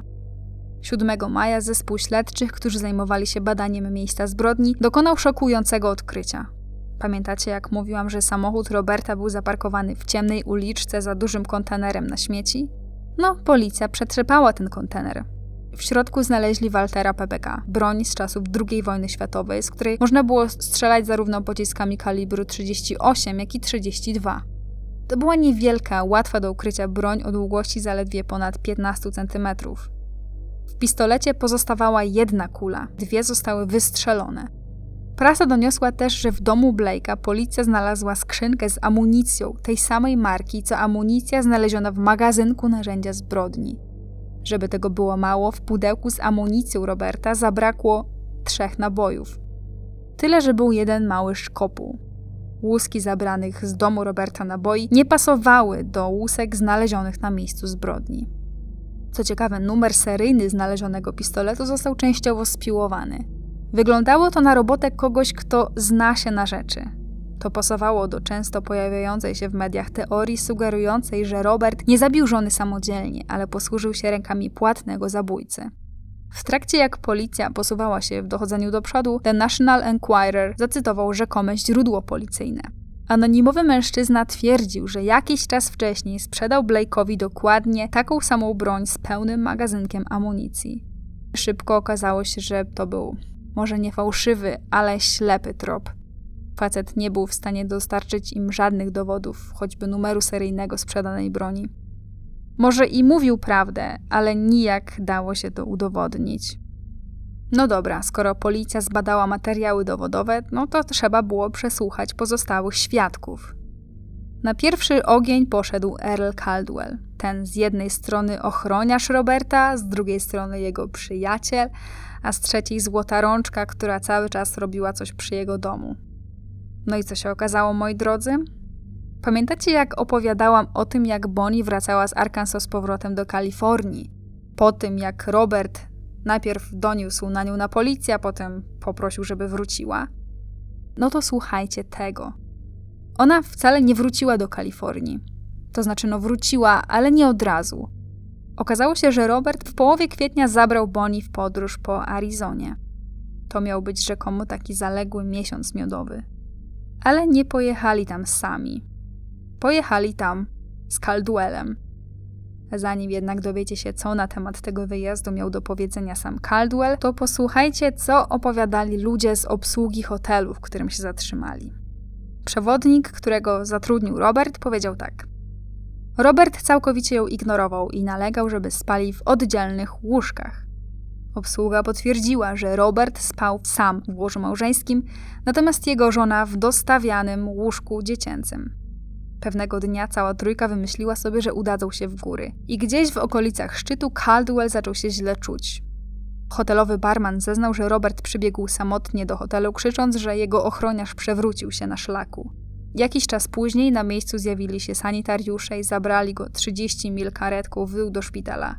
Bonnie musiała do hotelu wrócić sama. Skoro więc Robert tak bardzo obawiał się o bezpieczeństwo żony, to dlaczego pozwolił na to, by wracała nocą sama? Co na historię o tym wyjeździe miał do powiedzenia Robert? On przekonywał, że przez cały weekend cieszyli się swoim towarzystwem i nic nie zapowiadało żadnego nieszczęścia. Caldwell mówił właściwie dokładnie to samo. Tutaj cytuję. Dobrze się bawili, pluskali się, pływali, trzymali się za ręce, całowali i piknikowali. Ale zwrócił uwagę na jeszcze jedną rzecz, wprowadzając do tej sprawy całkiem nową teorię. Twierdził bowiem, że na kilka tygodni przed morderstwem Bonnie kilkukrotnie widział podejrzanego mężczyznę w niebieskiej furgonetce, który wieczorami czaił się w pobliżu domu Blake'a. Caldwell wprost stwierdził, że uważa, że facet na pewno miał coś wspólnego z biznesem Bonnie i że najpewniej jest jej eufemistycznie rzecz ujmując niezadowolonym klientem. Powiedział tak.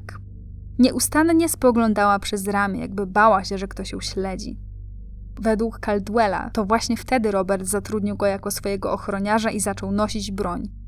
Po prostu bał się o ich bezpieczeństwo. Caldwell dalej mówi tak, tutaj znowu cytuję. Robert wiedział, że Bonnie groziła śmierć. Moim zadaniem było wożenie wszędzie Bonnie i rozglądanie się, czy nikt przypadkiem jej nie śledzi. Kiedy gdzieś jechaliśmy, najpierw ja tam szedłem, żeby się upewnić, że jest bezpiecznie. Cały czas miała obawę, że ktoś ją zabije. Oszukała w swoim życiu tak wielu mężczyzn, że to było nieuniknione, że ktoś w końcu się po nią zjawi. Caldwell wspomniał też historię, jak pewnego razu na stole w domu Bonnie znalazł podejrzany list, najwyraźniej od jednego z oszukanych facetów. Pisał tam ponoć tak: Dorwę cię za to, co mi zrobiłaś. Powtórzył też zeznanie Roberta, który wspomniał coś o rzekomym chłopaku Bonnie z New Jersey. Policja nigdy nie dotarła do tego, kim był ten mężczyzna. Caldwell mówił też, że od dawna starał się przekonać Bonnie, by zrezygnowała ze swoich oszustw. Znowu cytuję. Jakiejkolwiek kwoty nie proponowałby jej Robert, to nigdy nie wystarczało. Podniecał ją ten dreszczyk emocji. Według detektywa Rona i to zeznania Caldwella wyglądało jak recytacja starannie zaplanowanego scenariusza. Mówił dokładnie to, co kazał mu Blake. Jeśli zastanawiacie się, czy policja nie podejrzewała, że Caldwell przypadkiem nie maczał rąk w śmierci Bonnie, to Caldwell miał dosyć dobre alibi, ale na badanie wariografem już się nie zgodził. Po przesłuchaniu Caldwell pożalił się prasie, że policja wydaje się nie brać pod uwagę innych dowodów niż te potwierdzające winę Roberta. Media zagotowały się do tego stopnia, że jeden z poruczników LAPD musiał tłumaczyć się z tego, że w ogóle śmieli go przesłuchać w tej sprawie. Ale mówiąc o przesłuchaniach, kolejną osobą dosyć obszernie przepytywaną przez policję była Marjorie, czyli młodsza siostra Bonnie. No i siostra podała detektywom kilka naprawdę bardzo ciekawych tropów. Przede wszystkim uparcie twierdziła, że relacja Roberta i Bonnie to zdecydowanie nie była zdrowa relacja małżeńska. Powiedziała, że siostra niejednokrotnie wspominała, że boi się go. Ba, wspominała czasem o tym, że najpewniej niedługo ją zabije. Marjorie opowiedziała szczegółowo o tym, co ona sama wiedziała na temat wyjazdu Bonnie, Roberta i Caldwella. Twierdziła, że siostra uważała, że cały ten wyjazd był dziwny. Robert po raz pierwszy wydawał się wtedy rzeczywiście zakochany. Tyle, że potem wydarzyło się coś podejrzanego. Podczas biwakowania nad jakimś jeziorem Caldwell na jakiś czas zniknął. Bonnie zaczęła się poważnie niepokoić, ale Robert ją uciszył i twierdził, że wysłał go w górę rzeki na ryby. Okej, okay. tyle że po jakimś czasie Caldwell wrócił, ale nie wyglądał zbyt dobrze. Kulił się i jęczał, że jest chory, a po chwili zwymiotował. Potem wydarzyło się coś jeszcze dziwnego. Otóż Caldwell zaczął z jakiegoś powodu Roberta przepraszać. Żeby było jasne, nie przepraszał go raczej za rujnowanie romantycznego wieczoru. Skąd to wiem? Bo według zeznań Marjorie, Robert objął go ramieniem i powiedział, tutaj cytuję: W porządku, nie martw się, poproszę o to kogoś innego. Co to znaczyło? Marjorie powiedziała, że jej siostra uważała, że tamtego wieczoru Caldwell miał ją zamordować. Tyle, że nie podołał. I dlatego przepraszał Roberta. Zeznała też, że po powrocie z wyjazdu Bonnie była przekonana, że Blake założył jej podsłuch na telefonie, bo znał zbyt wiele szczegółów jej prywatnych rozmów. I właśnie w jednej z tych rozmów prawdopodobnie podsłuchał, że Bonnie planowała porwanie ich córki. Bonnie w pewnym momencie chciała uciec od Roberta i zabrać mu Rose. Posłuchajcie tego, znów zacytuję Marjorie. Bonnie nadal rzadko widywała Rose i okazało się, że córka Roberta, Delina, wychowywała ją tak, jakby Rose była jej własną córką, a nie przyrodnią siostrą. Blake odkładał prośby Bonnie o spotkanie z dzieckiem, robiąc wszystko, co w jego mocy, żeby zerwać wszelkie więzi między matką a córką. Zaplanowałyśmy więc porwanie. Chciałyśmy odzyskać dziecko. Myślę, że to właśnie ją zabiło. Myślę, że podsłuchiwał Bonnie i ostatecznie właśnie to zmusiło go do tego, żeby się jej pozbyć. Przyjaciółka Bonnie, Judy Howell, potwierdziła wersję Marjorie. 30 kwietnia, czyli 4 dni przed morderstwem, Judy przez ponad 4 godziny rozmawiała z Bonnie, obmyślając szczegółowy plan odzyskania Rose i wyjazdu z nią. Wymyśliły trzy możliwości wyrwania dziecka z rąk ojca. Pierwsza zakładała, że Robert polubownie zostawiłby córkę pod opieką Bonnie. Wtedy Judy przyleciałaby do Los Angeles i zabrała Rose do swojego domu w Memphis. Drugi plan zakładał, że jakimś sposobem ukradłyby ją Robertowi. Trzeci wydawał się najrozsądniejszy. Bonnie miała zadzwonić na policję, pokazać im akt urodzenia dziecka i przejąć opiekę prawną nad nią. Cytuję Judy. Umówili się na spotkanie z Rose w czwartek. Bonnie miała do mnie zadzwonić i powiedzieć, czy zobaczyła w końcu dziecko, czy nie. Ale telefon nigdy nie nadszedł, bo czwartkowe spotkanie z córką zostało przełożone na poniedziałek. Oczywiście w poniedziałek Bonnie była już od dawna martwa. W piątek, 4 maja, Bonnie rozmawiała z siostrą po raz ostatni. Znowu cytuję. Rozmawiała ze mną od 8 rano do 2.30. Cały czas powtarzała, że Blake zamierza ją zabić, właśnie z powodu żądań dotyczących ich córki. Była tak przekonana o własnej śmierci, że nawet powiedziała mi, z którym raporterem mam się skontaktować i które ze zdjęć rozpowszechnić mediom po jej śmierci. Kilka godzin po tej rozmowie Bonnie próbowała zadzwonić do siostry raz jeszcze, ale odbiła się od automatycznej sekretarki. Nagrała jej wiadomość. Szkoda, że nie macie w domu. Trochę się martwię. Oddzwonię później. Tego samego wieczoru Robert zabrał ją na kolację do Vitello. Podczas przesłuchań Marjorie zwróciła uwagę policji na jeszcze jedną rzecz. Otóż 5 maja, czyli w noc śmierci Bonnie, większość mieszkańców południowej Kalifornii obchodziło meksykańskie święto niepodległości. Dowiedziała się, że już od dobrych kilku miesięcy trwała ulotkowa promocja hucznych obchodów. Każdy mieszkaniec tej okolicy doskonale wiedział, że w przeddzień święta niepodległości każdy, kto nie lubi głośnych wybuchów lub ma zwierzęta, lepiej, aby przygotował się na to zawczasu. Pokaz fajerwerków rozpoczął się o 9.30, na kilka minut przed morderstwem Bonnie. Przypomniała sobie, że tego dnia, kiedy rozmawiała z Bonnie przez te kilka godzin, w pewnym momencie usłyszała nagły huk.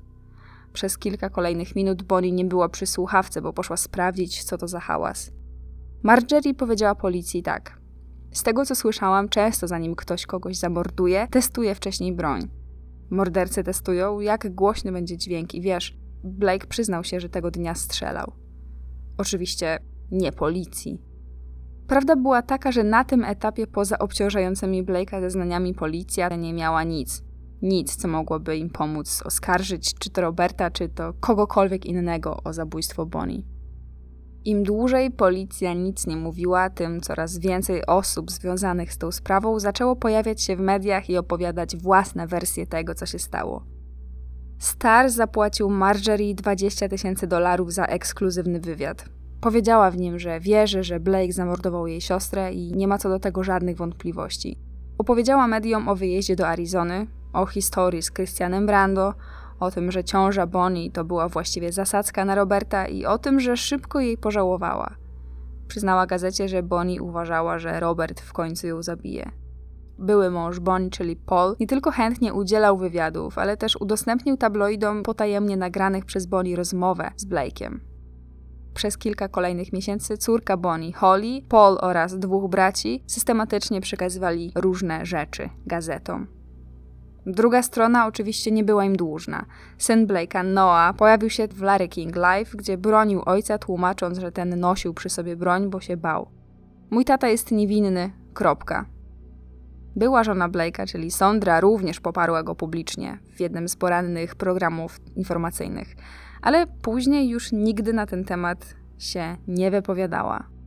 Przez kilka kolejnych dni media ścigały się w udostępnianiu informacji na temat podejrzanej działalności Bonnie. Mówiło się o setkach tajnych skrzynek pocztowych, o podrabianych dokumentach, o stertach listów do mężczyzn z całego kraju, o lubieżnych zdjęciach sprzed kilkudziesięciu lat, o reklamach w gazetach, o nagranych rozmowach telefonicznych, o problemach z prawem, o ściganiu celebrytów. Życiorys Bonnie został przetrzepany wzdłuż i wszerz, co nie było zbyt łatwe, bo zważywszy na fakt, że Bonnie w swojej działalności posługiwała się fałszywymi nazwiskami. Cóż, Bonnie nie była najbardziej sympatyczną ofiarą, ale wciąż była ofiarą. W międzyczasie tych medialnych przepychanek o mało nie umknęło wszystkim, że Bonnie została pochowana – Uroczystość pogrzebowa odbyła się 25 maja, rejestrując pierwsze publiczne wystąpienie Blake'a od czasu morderstwa żony. W przeciwieństwie do O.J. Simpsona, Robert nie złożył przysięgi, że wytropi zabójców swojej żony, ale tuż przed opuszczeniem trumny powiedział tak: Stoję przed Bogiem, aby złożyć te przysięgi. Dopóki mam oddech, zrobię wszystko, aby życie mojej córki było jak najlepsze. To dzięki Bonnie urodziła się Rosie. To jej wola, jej przekonanie, nie moje. Jej oddanie sprowadziło Rosie na ten świat i za to dziękuję Bogu i Bonnie. Co się stało dalej?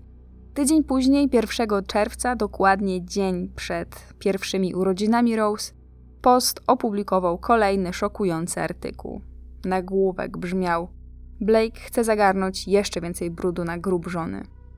Kampania odczłowieczająca Bonnie trwała w najlepsze. Okazało się, że Brown w imieniu Blake'a zatrudnił kolejny zespół prywatnych detektywów, których jedynym zadaniem było odkopywanie nowych, wstydliwych materiałów na temat przeszłości kobiety. A umówmy się, trochę tego było. Brown ujawnił kolejne taśmy, kolejne listy i akta FBI na temat Bonnie, skutecznie doprowadzając do tego, aby nikt przypadkiem nie zapomniał, jak potwornie źle prowadziła się Bonnie Lee Bakley. Chociaż policyjne śledztwo cały czas trwało, to Robert Blake powoli znikał z pierwszych stron gazet. Coraz więcej gwiazd i znajomych Roberta z showbiznesu zaczęło coraz śmielej opowiadać się po jego stronie. Ba, nawet sam O.J. Simpson dorzucił swój grosz. Doradził Robertowi publicznie, żeby nie oglądał telewizji i zasugerował, żeby przestał rozpowszechniać negatywne informacje na temat reputacji zmarłej żony. Cóż, Robert chyba nie wziął sobie jego rad do serca, a przynajmniej tej drugiej rady. Już w lipcu wygrał walkę z Marjorie o pełną opiekę prawną nad Rose. Wyszło na jaw, że Marjorie, podobnie zresztą jak siostra, miała obszerną kartotekę pełną wykroczeń i przestępstw w stylu drobnych oszustw, kradzieży czy prowadzenia nielegalnej działalności gospodarczej. Udało się mu tym samym uzyskać to, czego Bonnie dobrowolnie nigdy by mu nie oddała ich córkę. Miesiąc po otrzymaniu opieki nad córką, Blake sprzedał swoje rancho i przeprowadził się do Hidden Hills, by być jak najdalej od wzroku publiki. Na jego korzyść nastał 11 września. W tej samej sekundzie, w której doszło do ataków terrorystycznych, jakiekolwiek wzmianki o historii Roberta i Bonnie przestały mieć jakieś znaczenie. Pod koniec września, jak gdyby nigdy nic, zwrócił się do policji o przywrócenie zezwolenia na broń. Otrzymał je. Nikt już nie wierzył, że cokolwiek w sprawie morderstwa Bonnie Lee Bakley jeszcze się ruszy. Ach, jak bardzo się pomylili.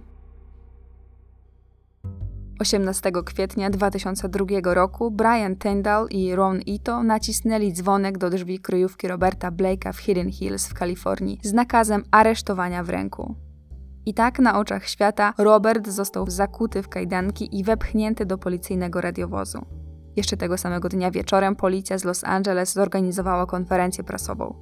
Kapitan policji powiedział tak: Uważamy, że motywem była pogarda dla Bonnie Lee Bakley. Robert Blake czuł, że jest uwięziony w małżeństwie, którego częścią nie chce być.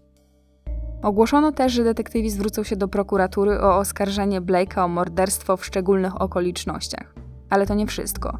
W stan oskarżenia miał zostać postawiony też ochroniarz Roberta, czyli Earl Caldwell, za spiskowanie w celu morderstwa.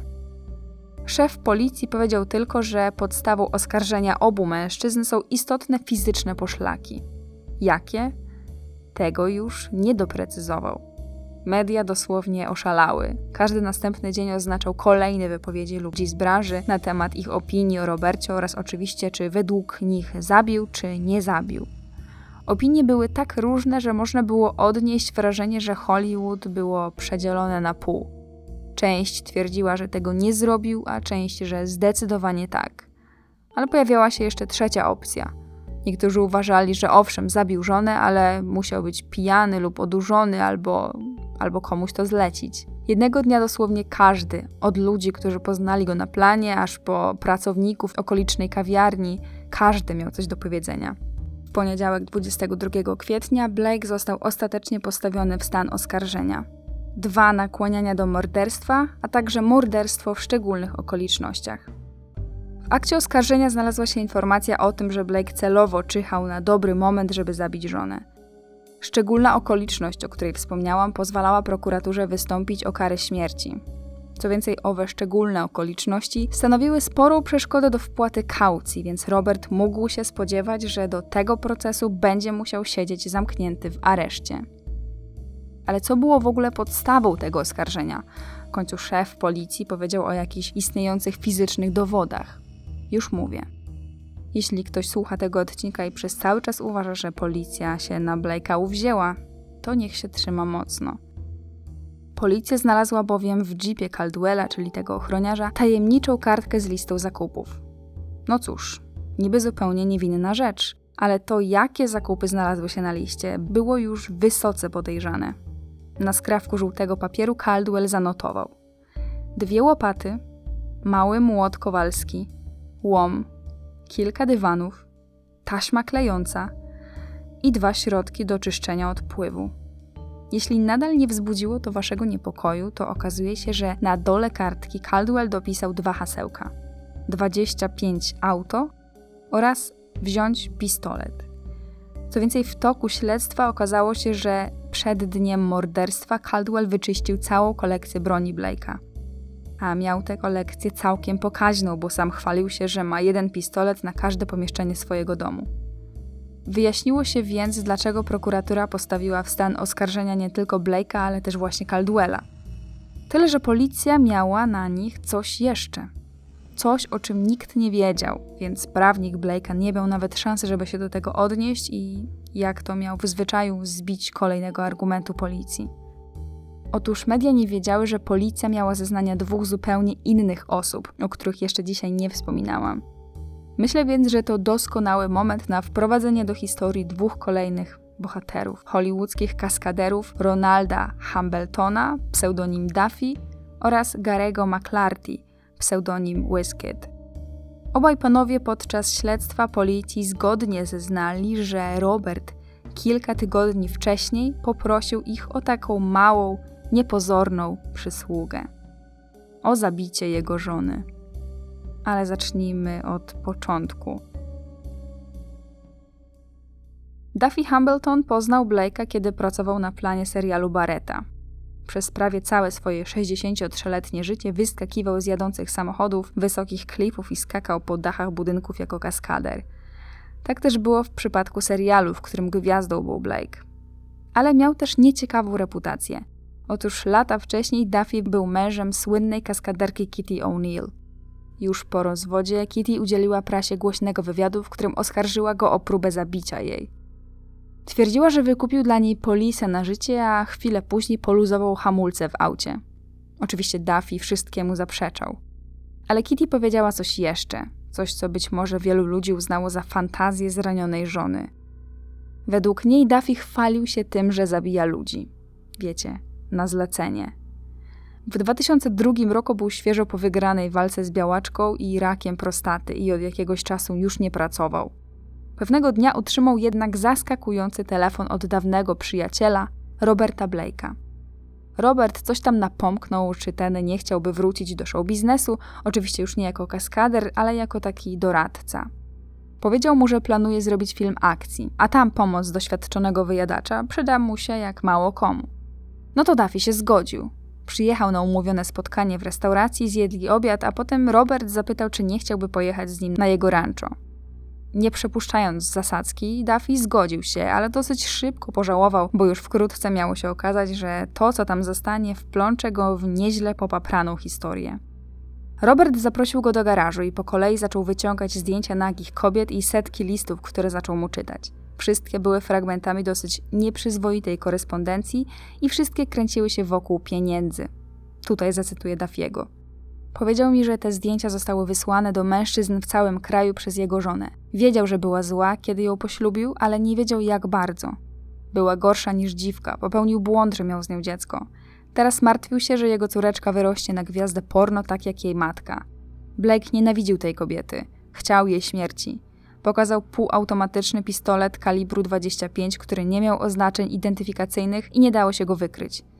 Gdybym dokonał tego czynu, miałbym niezłą wypłatę, całe 100 tysięcy dolarów. Duffy powiedział nie. Czyżby jego przechwalanki o zabijaniu były jedynie, no cóż, przechwalankami? Ale dalej było jeszcze bardziej przerażająco. Duffy twierdził, że po usłyszeniu odmowy Robert zabrał go na przejażdżkę po okolicy. W pewnym momencie ich auto znalazło się pod restauracją Vitelos. Robert popatrzył na Duffiego i zaczął opowiadać, że to byłoby przecież takie proste – on by zaparkował auto w jakimś ustronnym miejscu, a Duffy podkradłby się od strony pasażera i już pewnie domyślacie się co. Ale Duffy, jak wiemy z jego zeznań, znów powiedział nie.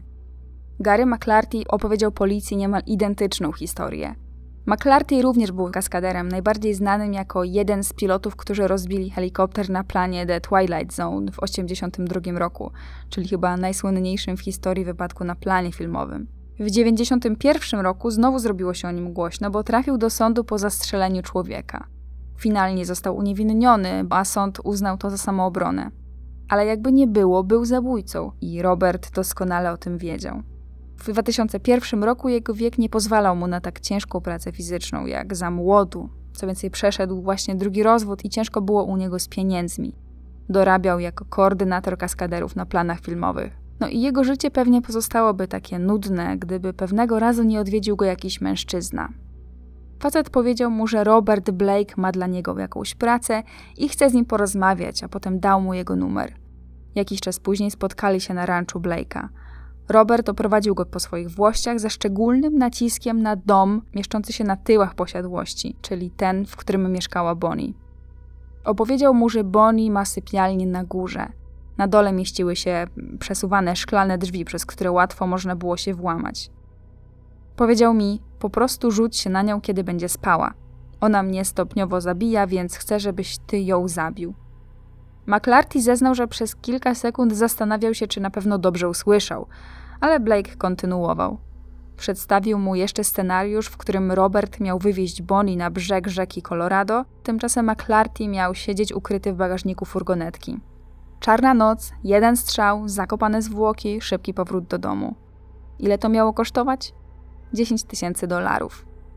McClarty zastanawiał się kilka dni, ale w końcu dał mu odpowiedź: nie.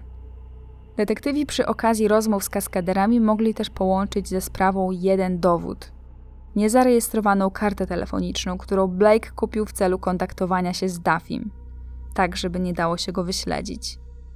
Policja spędziła kilka tygodni na tropieniu i przesłuchiwaniu wszystkich kaskaderów, których miał okazję w swoim życiu poznać Blake. Większość z nich znała się nawzajem i co więcej, większość z nich domyślała się, dlaczego Blake mógł kontaktować się właśnie z McClartym i Hamiltonem. Poza paskudnym temperamentem i miłością do adrenaliny łączyło ich coś jeszcze.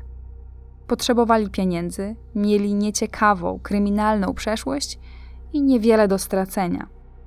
Ale tego wszystkiego opinia publiczna miała się dowiedzieć dopiero za kilka miesięcy na rozprawie. Prokuratura spodziewała się, że podobny plan Robert przedstawił swojemu ochroniarzowi Caldwellowi, stąd ta dziwna lista zakupów. Liczyli na to, że zaproponują mu układ, dzięki któremu Caldwell zostanie świadkiem oskarżenia i złoży zeznanie obciążające Roberta. Ale Robert ich ubiegł. Wierność Blake'owi okazała się opłacalna, bo Robert wpłacił kaucję Caldwella wynoszącą milion dolarów. Trudno powiedzieć, czy to miał być ze strony Roberta jakiś wyjątkowy gest przyjaźni, czy może czysta próba kupienia lojalności. Jeśli to drugie, to podziałało, bo Caldwell nigdy nie zeznał nic, co mogłoby Blake'a jakkolwiek pogrążyć. Detektyw Ron Ito uważał wręcz, że Blake go zastraszał. Skomentował to w prasie tak, tutaj cytuję. Fakt, że pan Blake jest bogaty i zatrudniał prywatnych detektywów, daje nam powód, by wierzyć, że ma środki, zdolność i skłonność do kontaktowania się ze świadkami czy zastraszania ich. Ale podejrzenia i to na tym się nie kończyły. Twierdził, że o planie morderstwa wiedział nie tylko Caldwell, ale też Delina, czyli najstarsza córka Roberta, która wychowywała teraz małą Rose jako swoją córkę. Tego samego dnia, w którym Blake opłacił kaucję Caldwella, Delina po raz pierwszy zabrała publicznie głos w sprawie podczas wywiadu z Barbara Walters dla ABC.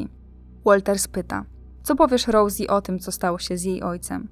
Delina odpowiada: Mówimy jej, że wyjechał. Raz podczas rozmowy przez telefon zaczął jej śpiewać, a ona przyłożyła telefon do ucha i tylko nasłuchiwała. Walters pyta dalej: Co powiesz Rosie o jej matce? Delina odpowiada: Nie pyta o nią, bo nigdy nie znała swojej mamy. Córka Blake'a powiedziała, że wierzy w niewinność ojca. Ale w Hollywood słychać było coraz więcej głosów ludzi twierdzących, że Robert był podejrzanym typem i nie zdziwiliby się, gdyby rzeczywiście miał na sumieniu tak potworną zbrodnię. Tymczasem prokuratura zbierała kolejne dowody do przedstawienia przed ławą przysięgłych na rozprawie.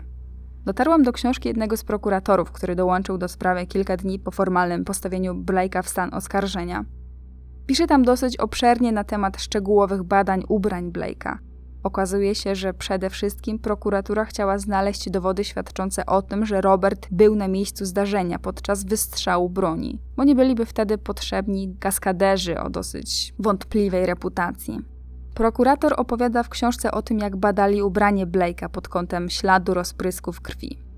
Okazuje się, że ubrania, które miał tamtej nocy na sobie, nie nosiły żadnych, podkreślam, żadnych śladów krwi. To dosyć jednoznacznie sugerowało, że Robert nie zamordował żony własnoręcznie, no chyba że jakimś cudem zdążył się jeszcze przebrać i umyć. Następnie prokurator zbadał samochód, w którym zginęła kobieta. Jego zespół prześledził trajektorię każdej z dwóch kul w oparciu o obrażenia Bonnie. Pisze tak. Aby zrozumieć drogę, którą pokonywały kule, wyobraziliśmy sobie ją jako wyimaginowany stalowy pręt biegnący od punktu początkowego, czyli broni, do punktu końcowego. Gdyby Bonnie siedziała w normalnej, wyprostowanej pozycji, oba pręty przebiegłyby w dół przez drzwi samochodu do punktu na chodniku. Ale w drzwiach nie było dziur po kulach.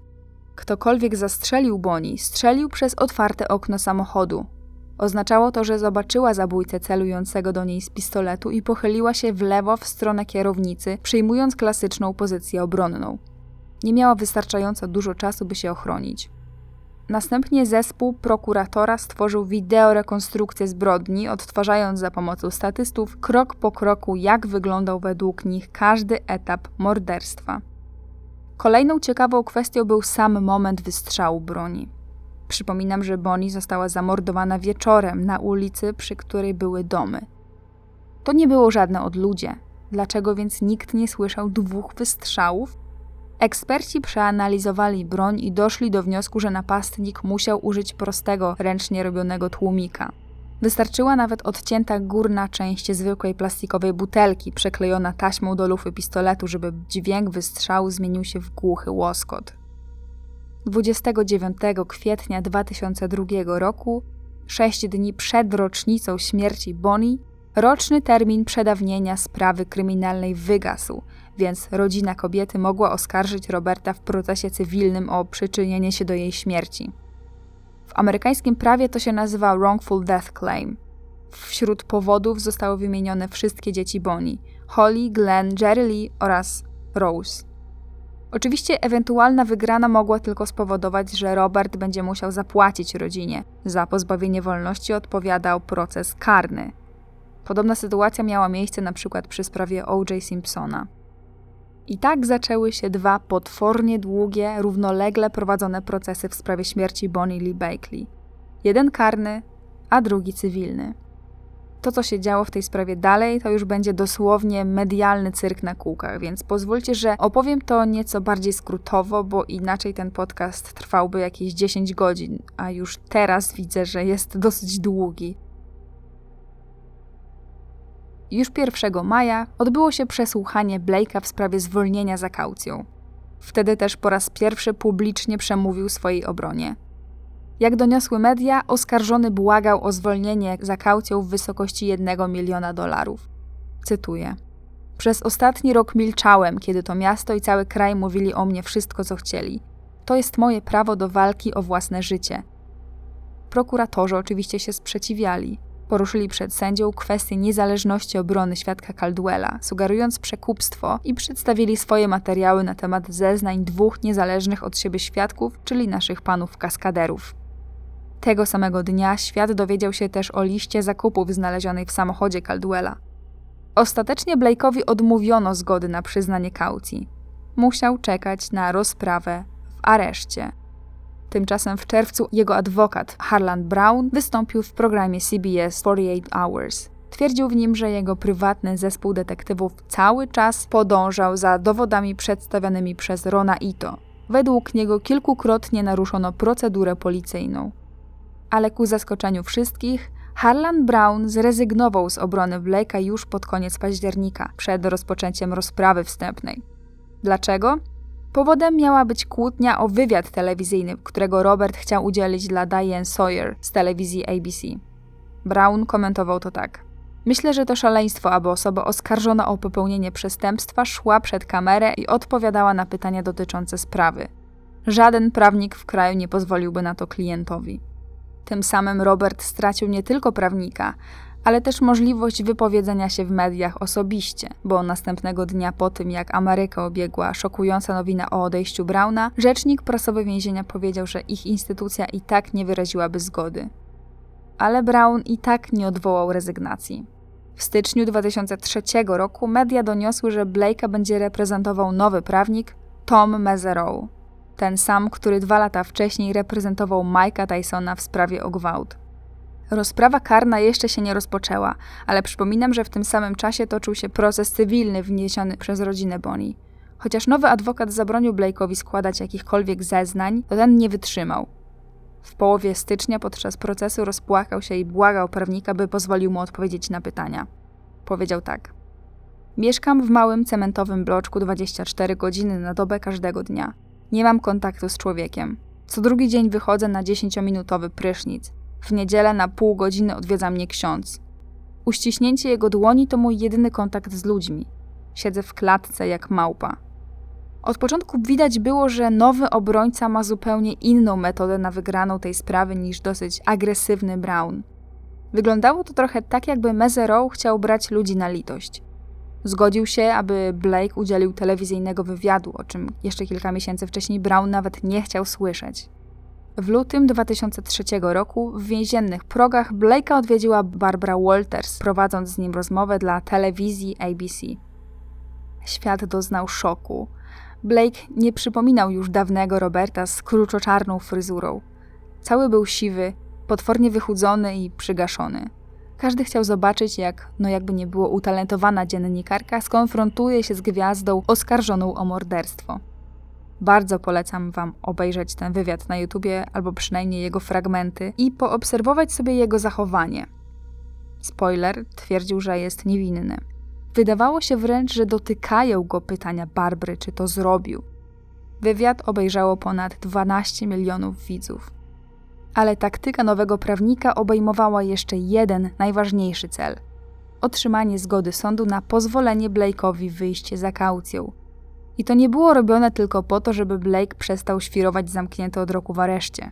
To było sprytne i przemyślane od strony psychologicznej posunięcie, bo kiedy oskarżony może wyjść z aresztu, to opinia publiczna, w tym oczywiście potencjalna ława przysięgłych, prędzej uznaje jego niewinność.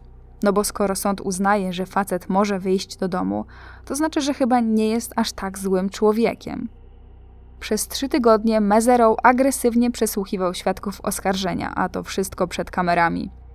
Uniewiarygodnić świadków, znaleźć dziury w sprawie, zmienić opinię publiczną. Tak po latach w jednym z wywiadów na ten temat opisywał swoją taktykę prawnik. Okazuje się, że właściwie każdy z najważniejszych świadków oskarżenia miał coś za uszami. Najbardziej rzecz jasna oberwało się tym dwóm kaskaderom, oczywiście za ich kryminalną przeszłość. Ostatecznie sąd się ugiął i wyznaczył 1,5 miliona dolarów kaucji. 13 marca 2003 roku, po 11 miesiącach przebywania w areszcie, Robert Blake wyszedł za kaucją. Miał czekać na rozprawę w areszcie domowym. Tymczasem jego prawnik zbierał świadków i przygotowywał linię obrony, która w głównej mierze skupiała się na udowodnieniu nieudolnych badań kryminalistycznych prowadzonych przez prokuraturę oraz tym, że Blake'a nie można było połączyć z narzędziem zbrodni, a na jego ubraniach nie znaleziono żadnych śladów krwi. W 2003 roku na ławie oskarżonych stanął Earl Caldwell. Oskarżony, przypominam, o spiskowanie w celu popełnienia morderstwa. Sprawa nie poszła po myśli wszystkich, którzy sądzili, że skazanie Caldwella będzie gwoździem do trumny Blake'a. Caldwell miał na wszystko wytłumaczenie. Lista zakupów? Zwykła lista narzędzi do pracowania przy domu. W końcu był złotą rączką. Podejrzane chemikalia? Typowa chemia do czyszczenia basenu. Notatka 25 auto? Przypomnienie o konieczności wymiany oleju w jeepie. Co więcej, miał doskonałe alibi na wieczór morderstwa – w ogóle nie było go wtedy w mieście. Ława przysięgłych uznała, że nie było żadnych konkretnych dowodów potwierdzających, że Caldwell mógł być ponad wszelką wątpliwość zamieszany w spiskowanie w sprawie śmierci Bonnie. Został uznany za niewinnego. Z kolei proces Blake'a zaplanowano na początek 2004 roku, ale już w lutym stracił kolejnego prawnika. Mezero odszedł, tłumacząc się różnicami nie do pogodzenia. Blake musiał znaleźć nowego obrońcę. I to szybko. Odejście prawnika Blake'a sprawiło, że wybór ławy przysięgłych musiał być odrzucony. Termin rozprawy oczywiście przesunięto, najpierw na wrzesień, a potem na listopad 2004 roku. Trzy lata po morderstwie Bonnie. Nowym prawnikiem był Gerald Schwarzbach. No i już latem padł na jeszcze inny pomysł obrony. Christian Brando, w końcu Christian też doskonale znał Bonnie i też został przez nią skrzywdzony. I to na pewno dużo bardziej niż Robert. W końcu to jemu Bonnie najpierw wmówiła wspólne dziecko, a potem powiedziała, że tak naprawdę to tylko żartowała i dziecko jest Roberta. Obrona zaczęła sugerować, że syn Marlona Brando był prawdopodobnie zamieszany w morderstwo Bonnie. We wrześniu nowy obrońca próbował przekonać sędziego, żeby zezwolił na dopuszczenie do sprawy dowodów, które miały rzekomo potwierdzać, że jakiś włóczęga powiązany z Brando ją zamordował. Powiedział dziennikarzom, że owy włóczęga otrzymał od Christiana Brando 10 tysięcy dolarów dokładnie wtedy, kiedy doszło do morderstwa Bonnie. Prasa cytowała wypowiedź obrońcy, więc pozwólcie, że i ja zacytuję. Według mnie Departament Policji Los Angeles skazał Roberta Blake'a już wieczorem w dniu morderstwa. Tym samym sugerował dokładnie to co Brown, czyli to, że policja od początku prowadziła śledztwo, analizując dowody wyłącznie potwierdzające ich teorie. dostarczył sędziemu taśmę z nagranej rozmowy telefonicznej pomiędzy Bonnie a Christianem, na której powiedział do niej, tutaj cytuję, Masz szczęście, że nikt nie wsadził ci kulki w głowę. Jednak w zeznaniach przedprocesowych Christian Brando twierdził, że w noc śmierci Bonnie przebywał w stanie Waszyngton. Znaleźli się świadkowie, którzy potwierdzili jego alibi. Proces karny Roberta Blake'a rozpoczął się 20 grudnia 2004 roku. Prokurator Shelley Samuels postanowiła podtrzymać McClartiego i Hambletona aka Duffiego jako swoich głównych świadków. Oskarżyciele utrzymywali, że Blake przez zamordowanie żony chciał uwolnić się od małżeństwa, a po kilku nieudanych próbach znalezienia kogoś od brudnej roboty postanowił zamordować się sam, sprawiając, że wszystko będzie wyglądać jak uliczny napad szaleńca. Prokurator skupiła się też na osi czasowej tego wieczoru, a także na podejrzanym alibi Blake'a. Po pierwsze mówił, że wrócił do restauracji, chociaż nikt go tam nie widział. Po drugie zostawił umierającą żonę i robił obchód po okolicznych domach, chociaż Bonnie miała przy sobie telefon komórkowy. Z kolei obrona odpierała atak, twierdząc, że Blake jest ofiarą sfabrykowanych dowodów. Podkreślali, że nie ma żadnych dowodów DNA potwierdzających winę Blake'a. Oczywiście przypomnieli też o profesji Bonnie i istnieniu zapewnie kilkuset, jak nie kilku tysięcy facetów chętnych do zemszczenia się na Bonnie za kradzież i oszustwo. Adwokat uważał, że policja niewystarczająco dokładnie przesłuchała ofiary jej oszustw i ich rodziny i od początku skupiała się tylko na jednym podejrzanym. Dowiedli też, że zarówno McClarty, jak i Duffy Hambleton mają kryminalną historię, problemy natury psychicznej oraz nałogowo biorą narkotyki, przez co nie mogą być wiarygodni. Co ciekawe, McClarty na kilka dni przed przesłuchaniem został przyjęty do szpitala psychiatrycznego ze względu na halucynacje. To była dla prokuratury kompromitacja.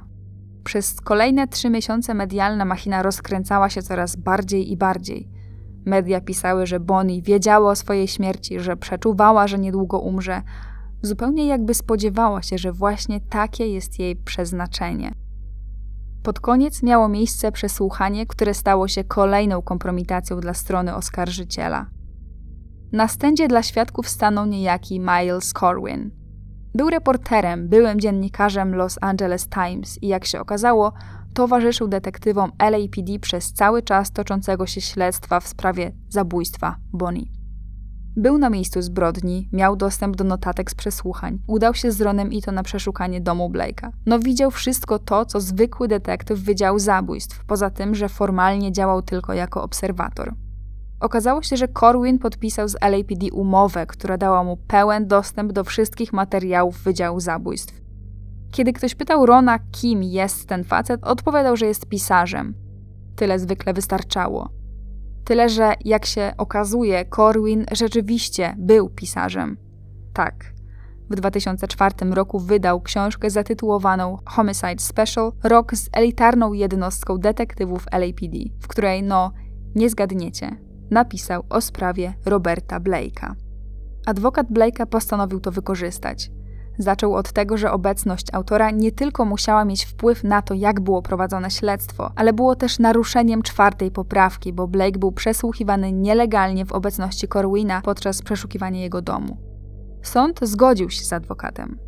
Ale on zaczął drążyć dalej, cytując fragmenty książki. Najwięcej jego wątpliwości budziły użyte w książce słowa, które można przetłumaczyć na gówno prawda, które według książki wypowiedział Ron i to zaraz po pierwszym przesłuchaniu Roberta w noc zamordowania żony. Czy takie stwierdzenie to jest typowa reakcja detektywa? Dopytywał.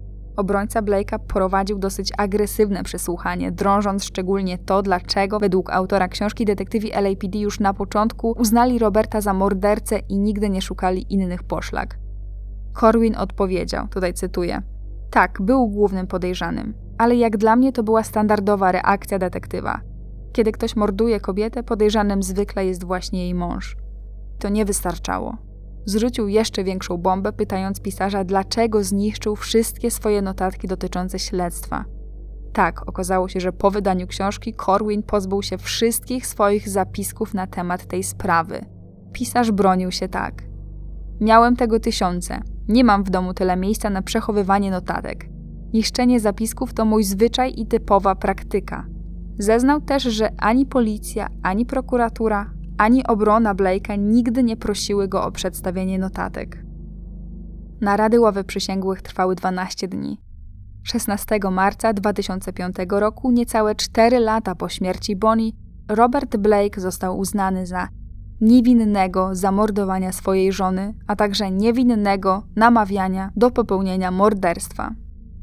Jeden z prokuratorów, komentując orzeczenie ławy, powiedział, że przysięgli są niesamowicie głupi, dając się uwieść obronie. Sugerował, że Blake po prostu wykupił sobie wolność swoim statusem i pieniędzmi. W jednym z programów dokumentalnych na temat tej sprawy znalazłam nawet wypowiedź jednej z ławniczek. Pozwólcie, że ją zacytuję, bo myślę, że to jest dosyć ciekawy punkt widzenia. Świadkowie, których nam przedstawiono, byli narkomanami. Jeden z nich wspomniał, że zamierzał kłamać.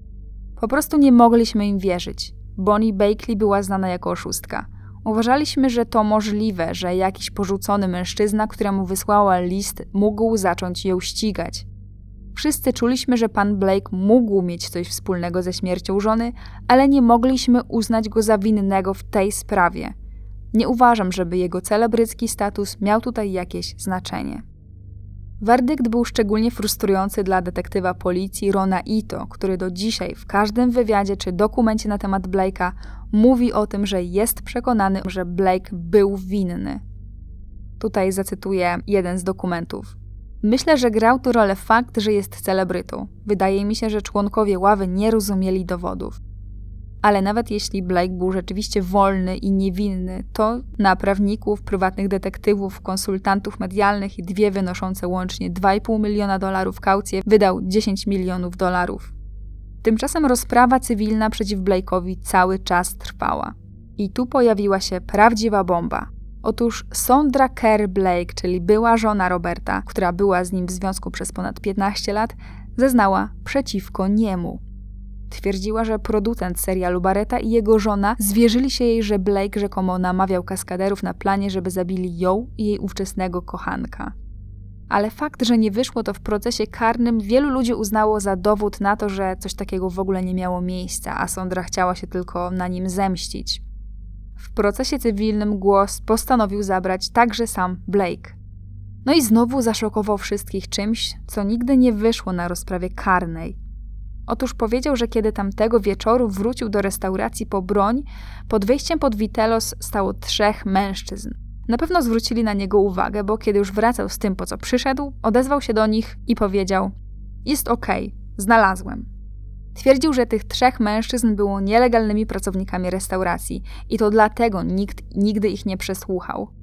W swoich zeznaniach nie szczędził też, że tak to ujmę, niezbyt przyjemnych słów na temat żony. Opisał ją jako przebiegłą oszustkę, która poślubiła go dla pieniędzy, bo chciała być sławna i bogata. Przeczytał w sądzie nawet list, któremu kiedyś wysłała, pełen antysemickich obelg. Jednak sąd się nie ugiął. 18 listopada 2005 roku 71-letni Robert Blake został uznany za odpowiedzialnego za śmierć Bonnie. Tyle, że wiecie, on i tak został uniewinniony w procesie karnym. Rozprawa cywilna wytoczona przez rodzinę Bonnie mogła tylko sprawić, że będzie musiał zapłacić odszkodowanie. No i tak się stało. Blake miał zapłacić 30 milionów dolarów. Po raz kolejny sprawa Blake'a do złudzenia przypominała historię O.J. Simpsona, który również był uniewinniony w rozprawie karnej i również został uznany za winnego w rozprawie cywilnej. Trzy miesiące później Blake ogłosił upadłość. Ostatecznie kwota została obniżona do 15 milionów. Od czasu uniewinnienia i ogłoszenia upadłości Robert Blake trzymał się raczej z dala od mediów. Takiego dosyć obszernego wywiadu udzielił w 2005 roku w programie na żywo Larry King Live. Nie wiem, ale oglądając ten wywiad mam wrażenie, że Blake jest jakiś taki strasznie arogancki. Ten papieros, te uśmieszki, podziękowania dla fanów, żarciki, to wszystko jest jakieś takie niesmaczne. No ale może to tylko moje odczucie. Wrzucę do źródeł link do tego wywiadu, jeśli kogoś będzie to interesowało. Wspomina na przykład o tym wywiadzie dla Barbary Walters, którego udzielił w celi. Mówi, że myślał wtedy, że tam umrze, więc chciał zostawić Rose i ludziom coś po sobie. W tym wywiadzie został zapytany o to, kto według niego to zrobił. Ale on dosyć sprytnie omija ten temat i nie odpowiada bezpośrednio. Zapytany, czy będzie próbował szukać mordercy żony, nie odpowiada. W 2001 roku miał ponad milion dolarów zaległych podatków do zapłacenia. Próbował się ratować jak mógł. Zapowiadał nawet powrót do grania, ale ostatecznie tego nie zrobił. W tym samym też roku wydał autobiografię. No i niestety nie byłam w stanie do niej dotrzeć i jej przeczytać, ale podobno jest bardzo dobra. W 2012 roku przy okazji promocji książki Blake znów postanowił kilkukrotnie otworzyć się w telewizji. Wystąpił m.in. w programie Pierce Morgan Live. No i co tu dużo mówić, tutaj na próżno szukać czarującego Roberta z wywiadu u Larego Kinga. Delikatnie rzecz ujmując, agresywnie zareagował na pytania dotyczące nocy zabójstwa Bonnie. Posłuchajcie tego. Why would I marry her if I was to kill her? I mean, I was worth $25 million. I could have hired somebody to kill her when she was in Tibet or someplace. I, she drove all over the country. She was out selling, doing her. I could have hired somebody to follow her for 10 months and make her disappear so nobody would ever find her, for Christ's sake. I would go out to dinner with her to kill her. What the matter with you? I didn't say you killed her.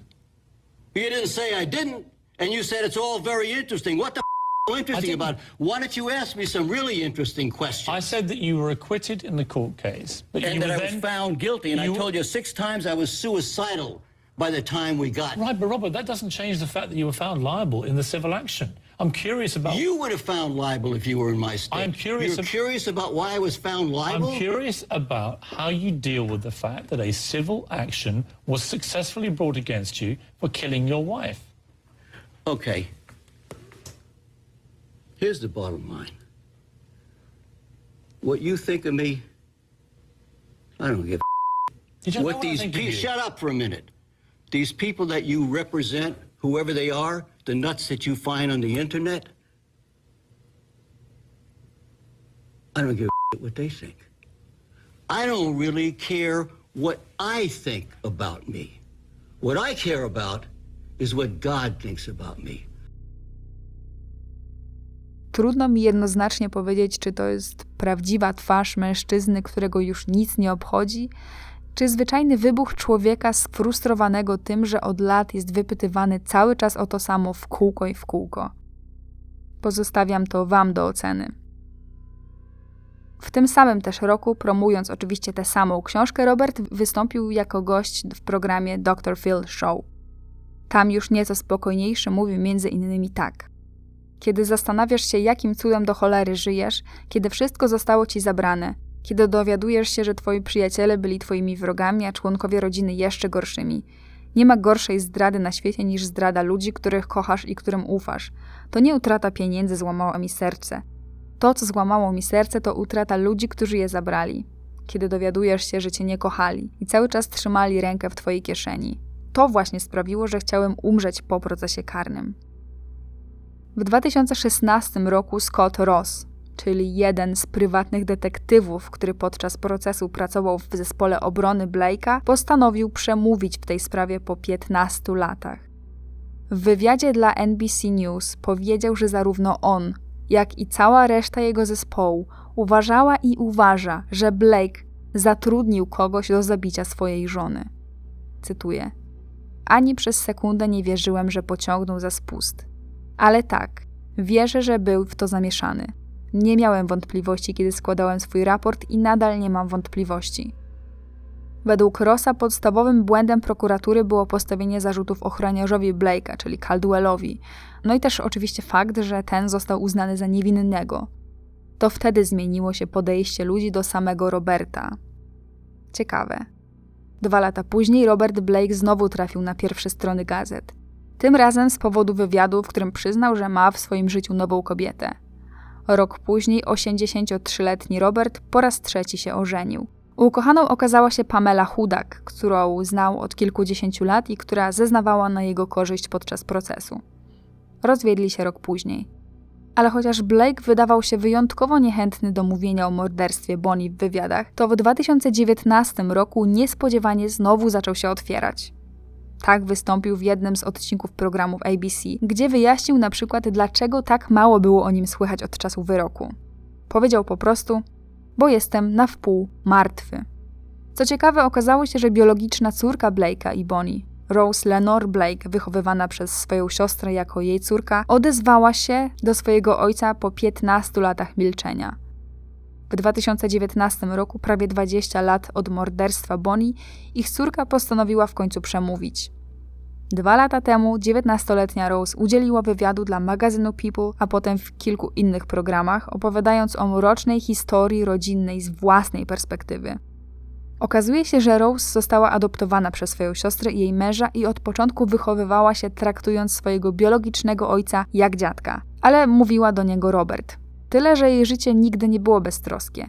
Biologicznej matki zupełnie nie pamiętała, ale wszystkie wspomnienia z Robertem były pozytywne. Wyznała też, że przez cały okres dorastania cierpiała na depresję. Czy uważa, że jej ojciec zabił matkę? Pozwólcie, że niech cytat przemówi. Czuję, że każdy chciałby znać odpowiedź. Żyłam 19 lat nie znając prawdy. Czułam się tak, jakby były we mnie dwie części.